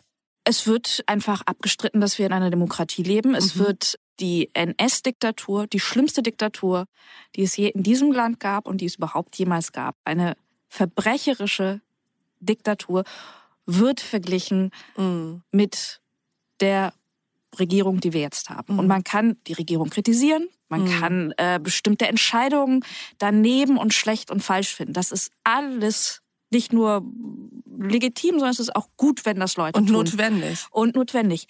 Aber tatsächlich zu behaupten, wir würden in einer Diktatur leben, mm. ist so offensichtlich falsch, dass es einfach auch schwer wird, dagegen anzuargumentieren. Mm. Und das ist, das ist so ein Trick dieser ganzen Sache, dass wenn man mit einigem Menschenverstand da drauf guckt, man gar keine Argumente mehr findet, außer zu sagen, ja, also, Entschuldigung, ähm, nee. Und wer fährt diese Strategie? ich habe mir irgendwie ein, zwei Mal diese, diese Demos angeguckt, mhm. nicht nur mhm. die, wir reden, sondern wirklich, wie die Leute äh, welche Leute daran teilgenommen haben. Ich glaube, das sind zum Teil einfach äh, Menschen, die ein bisschen zu viel allein waren und sich zu sehr in ihre eigenen Wahrheiten, mutmaßlichen Wahrheiten zurückgezogen haben. Das sind aber natürlich nicht die, die das fahren, sondern mm. die, die das mm. fahren, sind neurechte Strategen, die mm. ein reales Interesse daran haben, dass die demokratische Struktur stürzt. Man kann sich natürlich Bücher und Schriften von bestimmten mm. Leuten anschauen, wo ganz eindeutig revolutionäre Absichten mm. formuliert werden. Ich habe mich immer mit Antonio Gramsci beschäftigt, mm -hmm, dem italienischen -hmm. Marxisten und auch Revolutionstheoretiker. Der hat einen der schönsten Zitate, finde ich. Dass wir in Zeiten von Umbrüchen leben und dass das die Zeit der Monster ist. Genau. Ja. Ich wollte Sie nicht unterbrechen. Äh, und also Antonio Gramsci hat eben viel über die mm. Möglichkeit Protest zu organisieren mhm. und den revolutionären Moment zu erschaffen, mhm. beschrieben und darüber mhm. nachgedacht. Und dass Antonio Gramsci, also ein Marxist, ein linker Theoretiker, sehr, sehr beliebt ist, gerade bei den Neurechten, die lesen den nicht gern, weil der Marx toll fand, sondern die mhm. lesen den gern, weil er genau aufzeigt, wie die Revolution, wie Revolution funktionieren Mm, kann mm. und wie eine permanente Revolution dann tatsächlich zu einem Umsturz führen kann. Und das ist natürlich extrem bedenklich. Und das ist, äh, da kann man sich Gramsci angucken, man kann sich auch andere Theoretiker anschauen, die sich mit Revolutionstheorie beschäftigt haben. Da braucht es dann ja auch nicht eine Mehrheit der Gesellschaft, Mm. sondern da braucht es eine überzeugte Minderheit, die Mm. ein ganz eindeutiges Interesse haben, so etwas äh, umzusetzen. Und da deutlich mehr Energie, Ressourcen und Kraft reinstecken als die Mehrheit, die eben äh, das Bestehen der Demokratie für gegeben und für selbstverständlich hinnehmen und also da nicht so viel Kraft reinstecken. Genau, und die es auch mit einer gewissen Gleichgültigkeit so Mhm. vor sich hin äh, schippern lassen. Die, dieses Moment eines Umsturzes oder überhaupt dieses, dieses Moment eines, äh, eines Kampfes, das Mhm. ist ja etwas, was da sehr gut andockt. Das ist etwas, was Menschen extrem motiviert. Mhm. Das ist auch eine, eine implizite Gefahr in einer zu sehr vor sich hin plätschernden demokratischen Gesellschaft, dass es eigentlich gar keinen Anreiz mehr gibt, sich für irgendwas einzusetzen, weil es läuft ja alles. Mhm. Da muss ich mich doch, da kann ich doch eigentlich auch zu Hause bleiben und irgendwie Schokolade essen oder so. Mhm. Und dieses Gefühl, ich meine, das hat äh, Francis Fukuyama in seinem Das ist Buch so witzig, dass wir auf den kommen. Auf den wollte ich gerade kommen. vom Ende der Geschichte hat, Ja. hat eigentlich genau das auch vorhergesagt, dass Genau, Francis Fukuyama, vielleicht für die Hörerinnen und Hörer, ist einer der bekanntesten Politikwissenschaftler eigentlich. Und er hatte ja gesagt, dass nach dem Zusammenbruch der Sowjetunion ja der Liberalismus und die Demokratie und die Marktwirtschaft die Ideen sein werden, die sich letztendlich überall durchsetzen werden und auch bleiben werden. ganz Was genau. ist passiert, dass diese Prognose nicht eingetreten ist? Man muss sagen, dass Fukuyama ja in seinem Buch auch die Mhm. andere Prognose mit reingeschrieben hat. Er hat sie einfach für weniger wahrscheinlich eingeschätzt, aber er hat schon vorher gesagt, dass wenn es eine autokratische Regierung schafft, sich gut mit ähm, Marktwirtschaft und mit offenen Märkten zu verbinden, dann kann das auch eine extreme Sprengkraft haben. Dann kann es auch eine extreme So-Kraft haben. Und Beispiel China. Beispiel China. Mhm. Und damals sah die Struktur äh, der chinesischen Regierung noch überhaupt nicht so oft aus, dass die sich so schnell würden öffnen können, dass Mhm. die solche so eine Aufholjagd machen würden. Mhm. Aber wenn man sich das natürlich heute anschaut, dann ist genau das eingetreten, was er so ein bisschen prognostiziert hat, dass Mhm. eben dadurch sich wirklich erwiesen hat, ja, Menschenrechte sind was Schönes, aber den Wohlstand können ohne. wir auch anders Ja. generieren. Ja. Genau. Und äh, das ist natürlich ja eine eine Gefahr. Eine das ist, glaube ich, das, was uns alle gerade auch beschäftigen sollte. Dieses, das ist äh, jetzt auch nicht so eine blöde Rhetorik vom Kampf der Systeme, weil man ist Mhm. sofort wieder in so einer kalte Kriegsrhetorik Mhm, drin. mhm. Aber umgekehrt, naja, es ist, es ist, geht's schon darum, welches, welches System wollen wir, in welchem Freiheitsmaß wollen wir leben und wie egal ist es uns auch, wenn uns Freiheitsrechte dann weggenommen werden. Aber was ist eben passiert, dass Francis Fukuyama auch scheinbar ja für uns jetzt hier in dieser Gesellschaft nicht mehr so richtig die eine Erklärung bieten kann, wenn wir ja sehen, dass die Demokratie gerade in einer Krise steckt und äh, ja besonders nochmal gefordert ist und aus unterschiedlichen Ecken ja auch angegriffen wird. Nicht in China, wo sie ja sowieso nicht stattfindet, sondern hier vor Ort. Also zum einen, wenn man Oder in den USA, wo das Genau. Kapitol gestürmt wird. in den USA ist es ja, das ist ja eigentlich Ja. sozusagen noch, äh, schien uns ja immer als eine sehr, sehr stabile Demokratie zu sein. Zum einen hat es natürlich auch mit, mit einer Beschleunigung von, ja, von, von Globalisierungsprozessen zu tun, mit dem einfach bestimmt, also mit dem Menschen überfordert sind. Und das ist auch erstmal verständlich, dass es Überforderung gibt. Und wenn sie dann nicht irgendwie abgefangen wird, führt halt schnell zu so einem Einigeln, zu so einem, Mhm. so einem ja, ich will meine Stacheln ausfahren, damit das, was um Was- mich rum passiert und von dem ich nicht ganz verstehe, was da abläuft und von dem ich aber glaube, dass es mich in meiner Existenzgrundlage einengt. Damit will ich nichts zu tun haben. Das heißt, dieses, dieser, dieser neonationalistische und diese neonationalistische Entwicklung, die wir in einigen Ländern sehr stark sehen und in anderen zumindest ein bisschen sehen, ist auch vielleicht eine fehlende Antwort, so kann man es vielleicht formulieren, Mhm. auf bestimmte Entwicklungen, die sehr, sehr schnell abliefen und Gesellschaften brauchen eine Zeit, bis sie auch Veränderungen verdauen können und mhm. bis sich Veränderungen gesetzt haben, bis es äh, wirklich in einem gesunden Maße sich eigentlich so gefangen hat.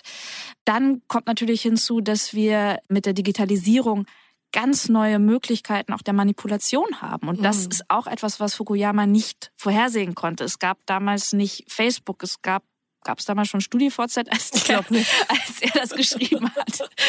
Ich glaube, es gab gerade mal so, nee Quatsch, da gab es ja noch nicht mal, wann gab es die ersten E-Mails? Also die erste E-Mail, die ich bekommen habe, war 98 zur mhm. Wahl von Schröder. Also äh, ich weiß vielleicht nicht die erste, die E-Mails bekommen hat, aber es war wirklich noch in einer Zeit, in der man diese ganze Tragweite von Blasenbildung innerhalb einer Social Community, innerhalb einer digitalen Welt nicht hat vorhersehen können.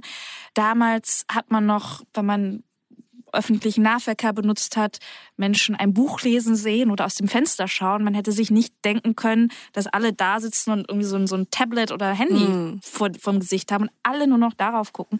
Also das sind, das sind technische Entwicklungen, ja, die konnte jemand wie Fukuyama so nicht vorhersehen. Und sehr viel von dieser, von Verschwörungstheorie, aber natürlich auch wirklich von gesteuerter Manip Wahlmanipulation passiert ja genau auf dem mm. Weg. Das passiert nicht mm. mehr äh, dadurch, dass irgendein Wahlkämpfer sich... Keine Faltblätter mehr Genau, keine Faltblätter oder schmeißt. sich an den Stammtisch in, in einer Kneipe mm. setzt, sondern dadurch aber dann natürlich auch viel weniger durchschaubar sind, weil man der Person nicht mehr ins Gesicht guckt und äh, sie nicht mehr einschätzen kann. Und ganz anders abgeholt wird. Und ich glaube, wir dürfen eines auch nicht unterschätzen. Wir sprechen immer von digitalem und von Social Media immer davon, dass das so eine große Anonymität herrscht, die da stattfindet und dass das alles so eine anonyme Sache ist.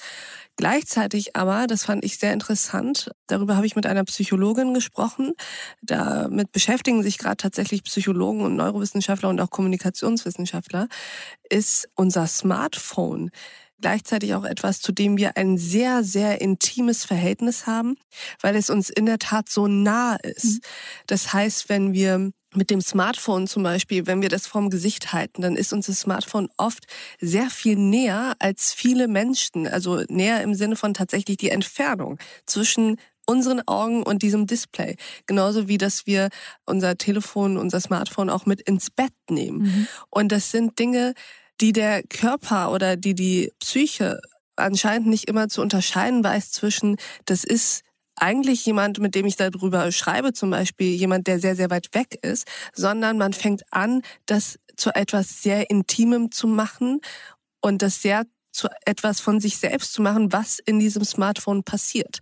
Deswegen ist vieles, was über Verschwörungstheorien und so, all das, was über Smartphones auf einen einprasselt, hat oft eine sehr größere und intimere Auswirkung auf den Einzelnen, als wenn er zum Beispiel auf eine Veranstaltung gehen mhm. würde. Ja, und das passt ja auch extrem zu dem, wie wir bestimmte Dinge in sozialen Medien machen. Also mhm. äh, es ist sehr ich-zentriert, mhm. man versucht sich irgendwie darzustellen, man versucht Anerkennung von anderen Menschen zu bekommen und das kann, also ich kenne es selbst, ich hatte bis wirklich, ich hatte relativ lange gar kein Smartphone. Ich hatte so, so ein kleines Nokia-Tastentelefon, das war auch sehr schön. Aber seitdem ich äh, dann doch auch Instagram und Twitter und so weiter mache, kenne ich das auch, dass manchmal eine Zurückweisung auf Twitter einen mehr verstören kann als irgendwie ein blöder Kommentar von einer guten Freundin. Mhm. Der kommt aus dem Nichts, der trifft einen hart mhm. und man und der ist eben nah. Und er verletzt. Und das ist ja auch, also gerade bei Twitter, wird sehr leicht und sehr viel verletzt. Das hat natürlich auch was sozusagen mit Aufmerksamkeitsmanagement zu tun. In dem Moment, in dem ich laut bin, bekomme ich mehr Aufmerksamkeit, wenn ich einfach nur sage, hey, war schön, äh, mm. fand ich jetzt total nett, dass du das irgendwie mm. hier geteilt hast, dann ja, das, da guckt keiner hin. Mm. Wenn ich aber so richtig da abledere, mm. dann, dann habe ich gute Aufmerksamkeit mm. kreiert. Mm. Genau, und das ist auch dieses Paradoxon, dass man ja oft das Gefühl hat, die Menschen sind in den sozialen Medien oder überhaupt im Netz so distanzlos. Das mag und kann daran liegen, das wird eben gerade erforscht, dass eben das Handy tatsächlich so nah an dir dran ist. Also mhm. da ist gar keine Distanz. Also ja. nur weil das im Netz stattfindet, heißt es nicht, oder nur weil man sich noch nie begegnet ist, heißt es eben nicht, dass da so eine Distanz wäre, sondern das Handy ist das Gerät, mit dem wir alle mit sehr kurzem Abstand unser Leben führen. Ganz genau. Und ich meine, mit wie vielen Menschen teilen wir uns ein Bett? Das sind genau. meistens nicht ganz so viele. Und wirklich das Letzte, was viele Leute machen vor dem Einschlafen, ist nochmal auf aufs Handy zu gucken. Und das bewirkt natürlich sofort, dass es in die Träume reingeht. Mhm. Das, das, äh, das letzte, also ein Freund erzählte mir, dass der hing dann irgendwie, konnte nicht einschlafen, hing dann eine Stunde auf Twitter fest und die ganze Nacht ganz schlecht geschlafen. Das war jetzt irgendwie extrem, weil er es normalerweise nicht in diesem Maße tut. Und deswegen hat er es nur erzählt. Aber natürlich ist das nochmal ganz kurz checken, nochmal ganz kurz die Fußballergebnisse und ja. dann, ach, jetzt bin ich schon mal da, jetzt gucke ich auch nochmal ja. hier und da und überall ja. nach. Und das geht natürlich in unser, unser Unterbewusstes mit mhm. ein. Und dann, mhm. das können wir dann auch gar nicht mehr irgendwie kontrollieren oder rational von uns schieben. Genau. Und das ist, äh, Sie sagten extrem, ja, aber es ist auf der anderen Seite gar nicht selten. Mhm. Also das passiert ständig. Ich mache mich davon auch nicht frei. Ich versuche das wirklich mir auch tatsächlich abzutrainieren. Aber ich weiß natürlich aus Freundeskreisen etc., dass ein ganz, ganz normaler Reflex ist, gerade auch bei jüngeren Menschen, dass man beim nicht einschlafen können, dann einfach äh, den Instagram-Feed oder den Twitter-Feed mhm. oder so so lange durchschaut, bis einem die Augen zufallen und am Ende hat man eben nicht das Individuum Social Media konsumiert, sondern Social Media konsumiert den Einzelnen. Ganz genau. Wie, Frau Bosson, kommen wir da jetzt eigentlich raus aus dieser Demokratiekrise? Was sind da Wege, wie wir da wieder rausfinden können? Also erstmal habe ich eine ganz äh, pragmatische Empfehlung für das Einschlafen. Mhm. Ich habe ähm, Twitter und Instagram wieder von meinem Handy gelöscht. Kann man ja immer noch auf dem Laptop angucken, aber den hat man seltener direkt beim Einschlafen vor sich. Die hat man auch nicht in der Bahn immer dabei. Das ist schon mal extrem gut. Ja, ich kann nur sagen, Tipp. es ist auch so ein Glücksversprechen. Die Durchschnittsstimmung steigt, wenn man Twitter gelöscht hat. Das muss ich ganz ehrlich das, sagen. Das ist ein richtig guter Tipp. Ich habe äh, etwas gemacht, was auf einem viel, viel niedrigeren Niveau ist. Ich habe die Apps auf meiner auf meinem Home-Bildschirm paar Seiten nach hinten gepackt und in so einen Ordner gepackt, mhm. dass es zumindest nicht mehr auf der Startseite genau. ist, wenn ich Ganz mein genau. Smartphone genau. öffne. Also das ist äh, ein leicht anzuwendender mhm. kleiner Tipp mhm. und ich kann wirklich versprechen, es geht einem besser danach. Man schläft besser, man hat bessere Laune. Und äh, naja, ansonsten, ich glaube, es gibt einfach Unterschied. Ich, ich habe ja schon gesagt, es gibt unterschiedliche Probleme, wo es, wo es bröckelt und wo es schwierig ist. Und da gibt es unterschiedliche Möglichkeiten, wie wir uns dem annähern. Mhm. Das eine ist, glaube ich, wirklich, dass wir uns alle erstmal bewusst machen müssen, dass wir die Demokratie machen. Mhm. Demokratie steht und fällt mit dem Engagement der Bürgerinnen und Bürger. Das haben Sie total schön gesagt. Wir leben nicht in einer Demokratie, sondern wir machen ganz Demokratie. Genau, ganz mhm. genau. Und wenn wir äh, unser einzige Teilhabe an der demokratischen Gesellschaft darin sehen, dass wir alle vier Jahre zur Bundestagswahl äh, zur Wahlurne gehen, dann ist das schon mal sagen wir mal, ein Schritt. Das besser ist auch, nichts. das ist besser als nichts. Wenn man dann noch informiert ist, umso besser. Aber das ist halt wirklich ein minimaler Teil dessen, mhm. was Demokratie ist und was, was auch eine demokratische Gesellschaft anzubieten hat. Und ich glaube, das müssen wir uns auch klar machen, dass es ist sicherlich etwas, das ist ab und an anstrengend, das ist auch ab mhm. und an mhm. nervig, aber es ist auch etwas, was uns eigentlich zur Mündigkeit befreit, was uns auch in ein, wirklich in eine Position setzt, unser Leben und unsere Gesellschaft mitzugestalten. Das heißt, es ist nicht nur etwas, was uns aufgebürdet wird, sondern es ist auch etwas, was uns befähigt. Mhm. Und ich glaube, wenn man das so sieht, dann hat man auch viel mehr Lust und viel mehr, viel mehr Bereitschaft, mhm. das nicht nur so am Rande mitzu, mitzusehen. Man muss nicht sofort irgendwie in eine Partei eintreten und für den Bundestag oder für den Landtag äh, kandidieren es gibt unzählige Möglichkeiten, sich da zu engagieren. Und ich glaube, das ist einfach, das ist extrem wichtig, dass wir uns das klar machen. Das andere, was ich schon sagte, wir müssen wirklich bei Schulen mhm. aufpassen und bei, mm. bei Kitas, dass es einfach eine Chancengleichheit gibt und dass es nicht einfach nur so eine leere Floskel bleibt. Mm. Dann, was, was ich jetzt gerade so im, im Wahlkampf, in den ersten äh, Wahlkampfdebatten miterlebe, ist ein Problem, was diese Wahlkämpfe immer haben. Wahlkämpfe oder die Menschen, die gerne eine Wahl für sich entscheiden wollen, machen sehr viel lieber Versprechungen. Also sie erzählen lieber, was sie alles noch Schönes bereithalten, mm. als zu sagen, so und da und da müssen wir den Gürtel enger schnallen. Mhm. Und wir müssen in manchen Punkten den Gürtel enger schnallen. Es wird einfach nicht anders gehen. Mhm. Es ist, wir haben eine Klimakrise, die nicht soeben mit einem Schnips und mit ich esse mal ein halbes Jahr vegan und für den Rest da sorgt die Innovationskraft schon für. Damit ist es nicht getan, sondern mm. es ist etwas, was auch extrem verzahnt ist. Es ist mm. das Klima auf der einen Seite, es ist globaler Wohlstand, es ist äh, diese Verzahnung von Migrationsbewegungen, Wohlstandsbewegungen, Klima sich, sich wirklich verschärfende Klimasituationen, Wetterphänomene, unbewohnbar werdende Regionen. Mhm. Und da glaube ich, wird es Politikern und Politikerinnen, die eine Wahl gewinnen wollen, sehr schwer fallen, das wirklich gut mhm. zu erzählen. Also wenn sie denn dann noch gewählt werden mhm. werden. Also dann sind's, wenn das jetzt einer der der drei Kandidatinnen und Kandidaten äh, macht, kann man relativ sicher sein, dass die Person dann eher nicht ganz so viele Stimmen kriegt. Mhm. Und ich glaube, das ist Aufgabe der Zivilgesellschaft und die Zivilgesellschaft ist eben auch Teil der Demokratie. Das wirklich bewusst zu machen, weil zum Beispiel ich als Schriftstellerin, natürlich möchte ich meine Bücher verkaufen. Ich möchte, dass ich weiterhin Artikel schreiben kann und mhm. irgendwie, ja, Lesungen mache und so weiter. Natürlich bin ich nicht komplett frei davon, also Interessenten zu haben und so weiter. Aber ich muss nicht gewählt werden. Und ich mhm. glaube, Leute wie ich, aber auch, also Journalisten, ganz anders engagierte Leute in der Zivilgesellschaft, genau, die können eine bestimmte Aufklärung, ein bestimmtes Bewusstsein dafür schaffen, was sich einfach in den nächsten 10, 20 Jahren wird ändern müssen in mhm. unserer Gesellschaft. Und von ich eher persönlich abraten würde, ist ähm, eine zu sehr erhobenen Zeigefinger. Also dieses, das ist gut, das ist böse, du handelst richtig, du handelst falsch ich glaube, da muss man etwas vorsichtiger vorgehen. Und das ist teilweise natürlich in dieser sehr aufgeladenen Debatte ein bisschen, kommt manchmal ein bisschen überheblich rüber. Von welcher Seite? Ganz klassisch gesagt von den, von den Großstadt äh, urbanen mm. Menschen, die mm. äh, in einer schicken Wohnung wohnen, nur im Biosupermarkt einkaufen und dann äh, Menschen, die irgendwo auf dem Land wohnen und die Busverbindung fährt zum letzten Mal um vier, mm. vorschreiben, dass die auch bitte nicht so viel mit dem Auto fahren sollen. Mm. Das ist wirklich ein ganz plattes Beispiel. Klar, ist überspitzt, aber, aber ich glaube, wir verstehen, genau. von und, wem Sie reden. Genau.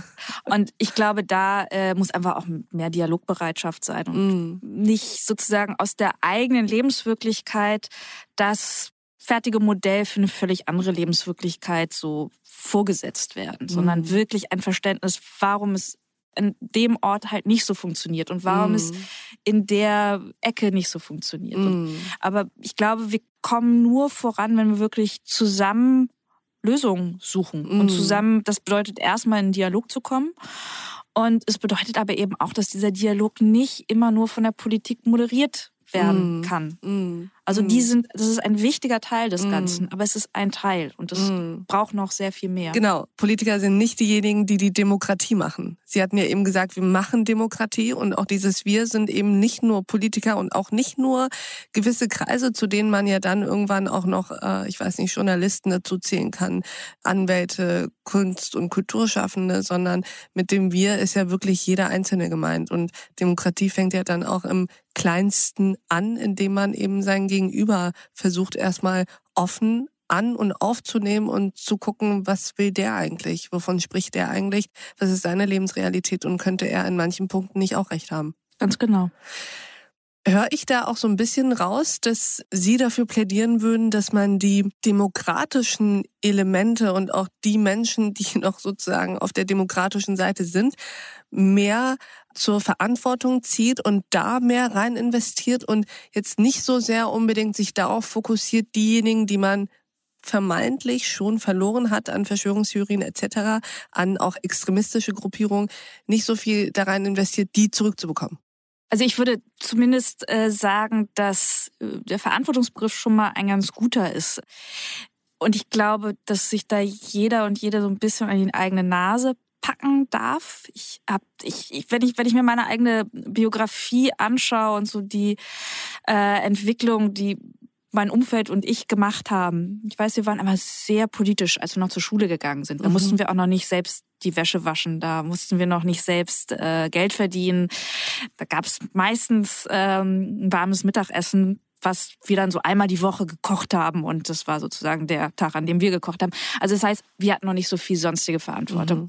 Äh, ging es mit dem Studium los, dann ging es mit dem Job los, dann ging es vielleicht mit der Familiengründung los und so weiter. Und mit jedem Schritt nahm das politische Interesse und Engagement ein bisschen ab. ab. Mhm. Und das führt zu einer absoluten Verkleinerung. Und natürlich kann man sagen, das Private ist politisch, aber das Private kann auch irgendwann unpolitisch werden. Mhm. Und das Private kann auch irgendwann zum einzigen Dreh- und Angelpunkt werden. Und das ist auch etwas, was ich in den letzten Monaten leider sehr oft erlebt habe, wie nur noch aus der eigenen kleinen Umwelt heraus. Und das heißt dann wirklich nur noch aus der Kleinfamilie heraus oder aus den eigenen vier Wänden heraus gedacht wurde. Mhm. Und gar kein, wirklich auch keine Abstraktionsfähigkeit mehr, wie es jemand anderem gehen könnte, mhm. gab. Und das, das ist sicherlich nichts, was, was die Demokratie stärkt. Und ich meine, ich glaube, es gibt bei den Leuten, die tatsächlich nicht mehr überzeugt sind von der demokratischen Verfassung gibt es immer noch ein paar Leute, die man, die man zurückgewinnen kann, mhm. wirklich mit Überzeugung und mit auch mit Perspektive. Also Perspektive mhm. ist etwas, was mhm. unglaublich wichtig ist. Sicherlich nicht alle und da kann man würde ich sagen, auch nicht einfach nur zugucken und sagen, ja gut, das sind ja nicht so viele mhm. und dann lassen wir die mhm. mal. Äh, diese Frage mit Rechten reden, also damit sind ja Neurechte mhm. gemeint, mhm. äh, die Diskussion gab es lange und es gibt für beide Seiten dann gute Argumente. Wenn wir uns nur darauf konzentrieren, mhm. dann verpassen wir etwas. Noch zu wenig. Wir verpassen was und ich glaube, es geht darum, auch die Gesellschaft so zu gestalten, dass die Leute einfach überzeugt sind, mitmachen zu wollen. Was Sie gerade erzählt haben oder gesagt haben, das fand ich total interessant, mit dem das Private ist politisch, aber es kann auch ganz schön unpolitisch werden oder eben auch pseudopolitisch. Mhm. Also das ist ja auch ganz oft so, dass Menschen denken, sie seien im Privaten politisch, dabei sind sie das nur so ein bisschen symbolhaft, indem sie eben nur dieses und jenes essen und daraus ein Ding machen, aber darüber hinaus dieses politische, demokratische gar nicht insofern verinnerlicht haben, als dass sie ständig den Austausch und den Dialog auch auf der politischen Sphäre suchen. Und da ist mir gerade eingefallen, ich habe letztens ein total interessantes Zitat von Hannah Arendt dazu gelesen. Ich habe mir das gerade rausgesucht. Sie hatte gesagt, in der Moderne haben die Menschen den öffentlichen Raum zugunsten ihrer Arbeit und ihres Privatlebens aufgegeben. Wenn wir doch nur den antiken Tatendrang wiederentdecken könnten, um der Politik und der freien Existenz ihren Stellenwert in der Mitte des Lebens zurückzugeben. Das ist doch genau das, oder? Ja, ganz genau. Aber ich meine, Hannah Arendt ist da eh eine tolle äh, Philosophin, weil sie natürlich auch mit, diesem, mit dieser ganzen Idee von Vita Activa und also genau, mit das ist auch aus das, Vita. Das, das Handelnden, ja. äh, einen ganz empathischen, ja. sowohl empathischen wie auch emphatischen mhm. Begriff mhm. von unserer Teilhabe an Gesellschaft hat und was das überhaupt bedeutet. Und das ist einfach auch im Prinzip, das ist, was uns zu souveränen Menschen macht. Mhm. Und dass es auch eine Aufgabe ist, natürlich, aber dass es erstmal uns unglaublich stärkt und eigentlich zu einer ja, Selbstbehauptung mhm. führt. Mhm. Mhm. Und äh, das ist, ja, vielleicht ist es, mit dieser Fußballvergleich ist natürlich, äh, soll man nicht überstrapazieren, aber ich glaube, jeder weiß, wie er oder sie sich fühlt, wenn man den ganzen Abend nur Fußball geguckt hat, sich mit Chips und Cola mhm. zugestopft hat und wie man sich fühlt, wenn man tatsächlich mal so sagen wir mal, nur 30 Minuten übers Fußballfeld gerannt ist. Man mm. fühlt sich danach ein bisschen besser, auch wenn man mm. vorher vielleicht dachte, oh nee, jetzt, jetzt irgendwie mm. nicht auch lieber gemütlich liegen bleiben. Aber man mhm. fühlt sich danach einfach besser. Und vielleicht kann man es sehr weit gespannt ja, ja, diesen weiß, Vergleich auf die Demokratie ja. äh, über, übernehmen. Dass, wenn man sich engagiert, es ist am Anfang irgendwie anstrengender und man will lieber einfach rumliegen und das Engagement ist doch schon so viel, wenn man gerade auf Facebook irgendwas geliked hat und damit hat man ja eigentlich schon sein genau. Engagement genau. gezeigt. Genau. Ja, wenn man aber dann wirklich merkt, was es bedeutet, mitzumachen, dann merkt man auch, wie, wie es sich anfühlt, wenn sich diese quasi diese innere Muskulatur wieder mm. irgendwie bemerkbar macht. Ich gebe dann auch mal Muskelkater, aber mm erstmal man spürt wieder was. Ich finde, der Fußballvergleich ist doch total angemessen. das ist total gut. Ähm, wir haben eben von dem Verantwortungsbegriff gesprochen und auch eben jetzt gerade vom Mitmachen und Vorangehen und die Demokratie am Leben erhalten. Welche Rolle kommt da eigentlich, äh, Frau Bossong, Künstlerinnen und Künstlern zu? Wie politisch darf und muss vielleicht auch Kunst sein? Ich würde mal sagen, dass Kunst gar nichts muss mhm. und im Prinzip alles darf, mhm. mehr oder weniger. Aber sie muss wirklich gar nichts. Mhm. Es gibt unglaublich tolle Gedichte über Naturerscheinungen. Mhm. Es gibt tolle Romane über reine Innerlichkeit. Ich persönlich, mich interessiert natürlich immer so politisch orientierte mhm. Lektüre. Das, was wir früher hatten, so in den 68ern, das ist eine, oder auch davor mit, mit, mit Brecht beispielsweise, mhm. das, ist, das ist eine Art, politisch zu schreiben, die, glaube ich, heute nicht mehr funktioniert, weil sie zu pädagogisch rangeht, mhm. zu ideologisch ist, aber eben zu sehr auch schon das Ergebnis vorgibt. Und das glaube ich, oder ich hoffe es vielleicht sogar auch ein bisschen, dass das heute Rezipienten nicht mehr so abholt, sondern, mhm. also meine, meine Vorstellung von, von politisch starker Kunst und Literatur ist, dass es einfach zum Denken anregt, dass, mhm. dass man, dass man bestimmte Dinge, über die man selbst stolpert, die man selbst hinterfragt, dass man da die Leute mitnimmt. Und ich glaube, was, was Literatur, ich rede jetzt erstmal von Literatur, mhm. aber es bezieht sich eigentlich meistens auch auf, auf bildende Kunst, sehr gut kann, ist erstmal sich zu wundern und zu zweifeln. Mhm. Und das sind Fähigkeiten, die wir alle haben, die wir häufig nicht so gut heißen weil wir lieber sicher sind. Mhm. Also gerade das Zweifeln. Aber das ist auch etwas, was unglaublich wichtig ist. Sich zu hinterfragen, andere zu hinterfragen, zu zweifeln, das ist wichtig und es ist toll. Und ich glaube, sagen wir, gehen wir nochmal zur Politik als gegen äh, Metier. Das Antworten liefern will? Genau, was auch erwartet wird. Mhm, mh. Ein Politiker, mhm. der Lösungen und Antworten. lange ja. zweifelt, wobei Helmut Schmidt hat mal gesagt, es ist, äh, ich glaube, es war Helmut Schmidt, nicht ganz wortgetreu, so bedauerlich, dass die Einfältigen nie Zweifel haben und die Klugen immer zweifeln. Ja. Aber trotzdem, wir werden nicht eine äh, Sendung mit Anne Will haben, wo wir fünf Gäste haben, die alle erstmal 30 Minuten lang rumzweifeln. Und sagen, ich weiß doch auch nicht, wie wir es machen Ich sollen. weiß es doch auch nicht. Und ich wollte nochmal eigentlich einen Schritt zurückgehen. Ja, genau. Eigentlich das, was ich letzte Woche gesagt habe. Ich weiß auch nicht genau. mehr, ob das noch so richtig ja, ist. Genau, ja. Äh, wäre auch mal nett eigentlich. Wäre eigentlich auch mal nett. Vielleicht kann man mal so eine Sondersendung Anne Will und der Zweifel machen. Das wäre eigentlich ganz hübsch. Fand ich auch schön. Äh, aber das ist natürlich etwas, was Literatur auch feiern kann. Hm. Und ich finde, die Möglichkeit, erstmal Fragen aufzuwerfen, ist wunderbar und das ist toll und das kann Literatur natürlich nochmal anders als Journalismus, weil ich als, als Romanautorin natürlich viel mehr Zeit habe. Ich muss nicht auf den Tag genau, ich muss nicht mm. tagesaktuell schreiben oder meinetwegen bei Wochenzeitungen, Wochenformaten mm. auf die Woche genau, sondern ich kann natürlich in einem viel langsameren Maße sich Dinge entwickeln mhm. lassen. Mm. Und das, ich kann dadurch, dass ich Protagonistinnen und Protagonisten habe, dadurch, dass ich Funktionen habe, kann ich nochmal ganz anders Leserinnen und Leser mit nehmen, als das mm. Journalismus tun kann. Mm. Nichts gegen, also Journalismus ist auch toll. Ich will nur sagen, dass, äh, ja. aber dass, dass es da nochmal noch mal eine andere Intimität geben Klar, kann, ich natürlich. Weiß, was Sie meinen, ja.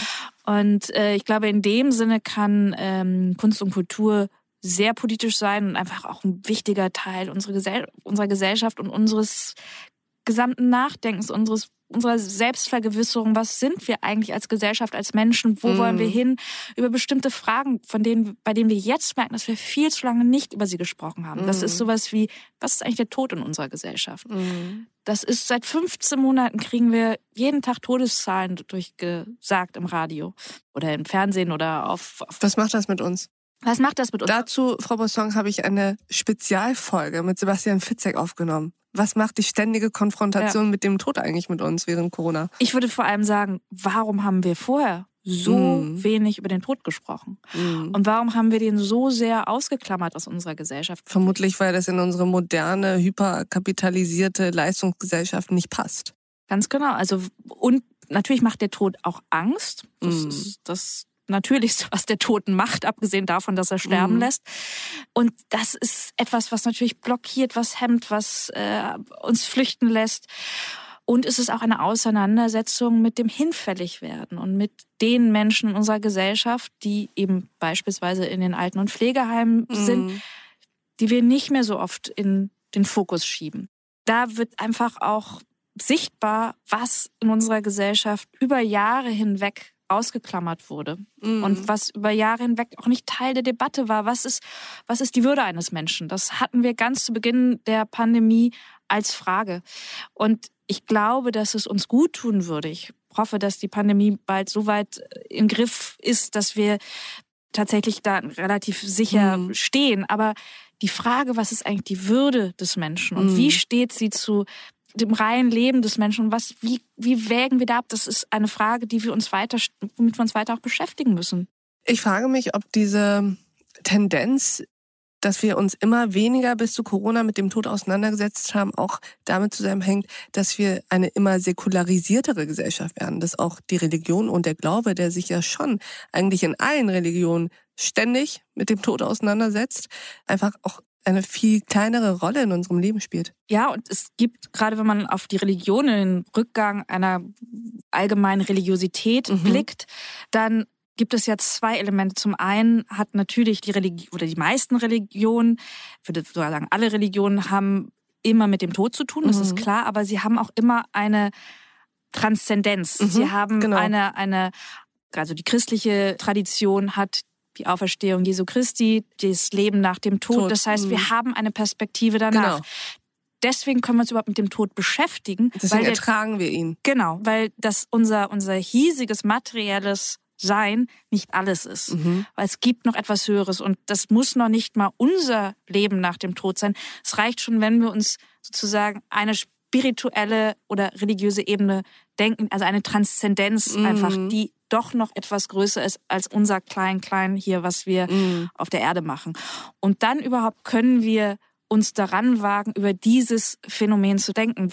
Sonst natürlich macht es uns eine solche Angst. Man würde ja wahnsinnig daran werden, einfach zu wissen, ich sterbe und was dann kommt, weiß ich nicht. Dann kommt das große Nichts. Also das ist ja etwas, woran man in der Tat äh, den Verstand verlieren kann. Deswegen guckt man lieber nicht hin und genau, denkt lieber nicht deswegen so weit. ignoriert man das und verdrängt es. Frau Bossong, lassen Sie uns zum Abschluss dieses Gesprächs mal kurz darüber sprechen, was Ihnen eigentlich Hoffnung macht, dass wir das hinkriegen mit dem Demokratie machen. Ich glaube, erstmal muss man die Hoffnung sich hinstellen das ist gar mhm. nicht so schlecht, womit ich sage. Ich bin eigentlich so Zweckpessimistin, mhm. deswegen mhm. ich bin gar nicht so äh, die die hoffnungsfrohe. Hilft auch ganz gut, mhm. ist auch so für mich Schützt eine, vor Enttäuschung. Genau, genau so. Ich, ich fahre damit ganz gut, ist aber nicht für jeden was. Ich glaube nur, dass so etwas wie beispielsweise die Klimakrise ist einfach momentan die große sichtbare mhm. Krise. Mhm. Das ist eine, mit der wir absolut und zwar unmittelbar und mit jedem Jahr stärker zu tun haben werden, wo wir auch die Entwicklung immer stärker am eigenen Leib spüren werden. Wenn wir die uns anschauen, entweder aus der Perspektive, es reicht, wenn ich aufs Fahrrad umsteige total gut, ist auch ganz gut für die, für die Bewegung und für die Figur. Gesundheit und so. Und so. Äh, total prima Fahrrad zu fahren. Aber das wird nicht reichen. Also es wird nicht reichen, weil Sie und ich jetzt Fahrrad fahren. Mhm. Das wird die Klimakrise nicht, nicht komplett abwenden.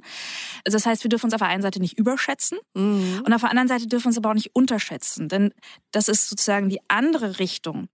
Wenn ich das Gefühl habe, okay, das ist eh alles gelaufen die Leute wussten es seit 20 Jahren, die wussten es seit 30 Jahren, sie haben nichts getan und jetzt ist es einfach zu spät.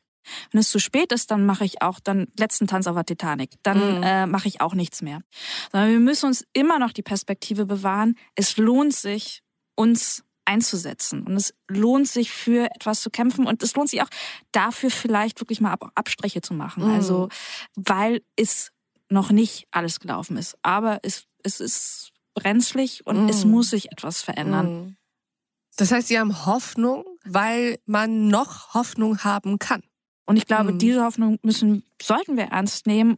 Und ich, was ich vielleicht noch als, als optimistisch noch dazu nehmen kann, äh, ist, dass Veränderung auch was sehr Gutes sein kann. Dass wir wirklich mhm. nochmal den Fokus auf das, was äh, tatsächlich wichtig ist, verändern können. Und das Veränderung nicht nur etwas Beängstigendes mhm. sein muss. Und damit meine ich eine Veränderung, die eben nicht nur an immer mehr an Wohlstand, an immer mehr an Wachstum ist, sondern vielleicht auch mal anders aussieht, als wir das mhm. seit dem Wirtschaftswunder gewohnt sind. In dem Moment, in dem wir das schaffen, mündig zu sein und selbst zu gestalten, dann bedeutet es, wir können unsere Umwelt mitgestalten, wir können uns selbst mitgestalten. Das gibt uns eine sehr große Freiheit. Und das ist, das ist ein Optimismus, das ist eine Zukunftsperspektive, die eigentlich sehr verführerisch ist, aus meiner Sicht. Und deswegen können wir eigentlich schon Hoffnung haben.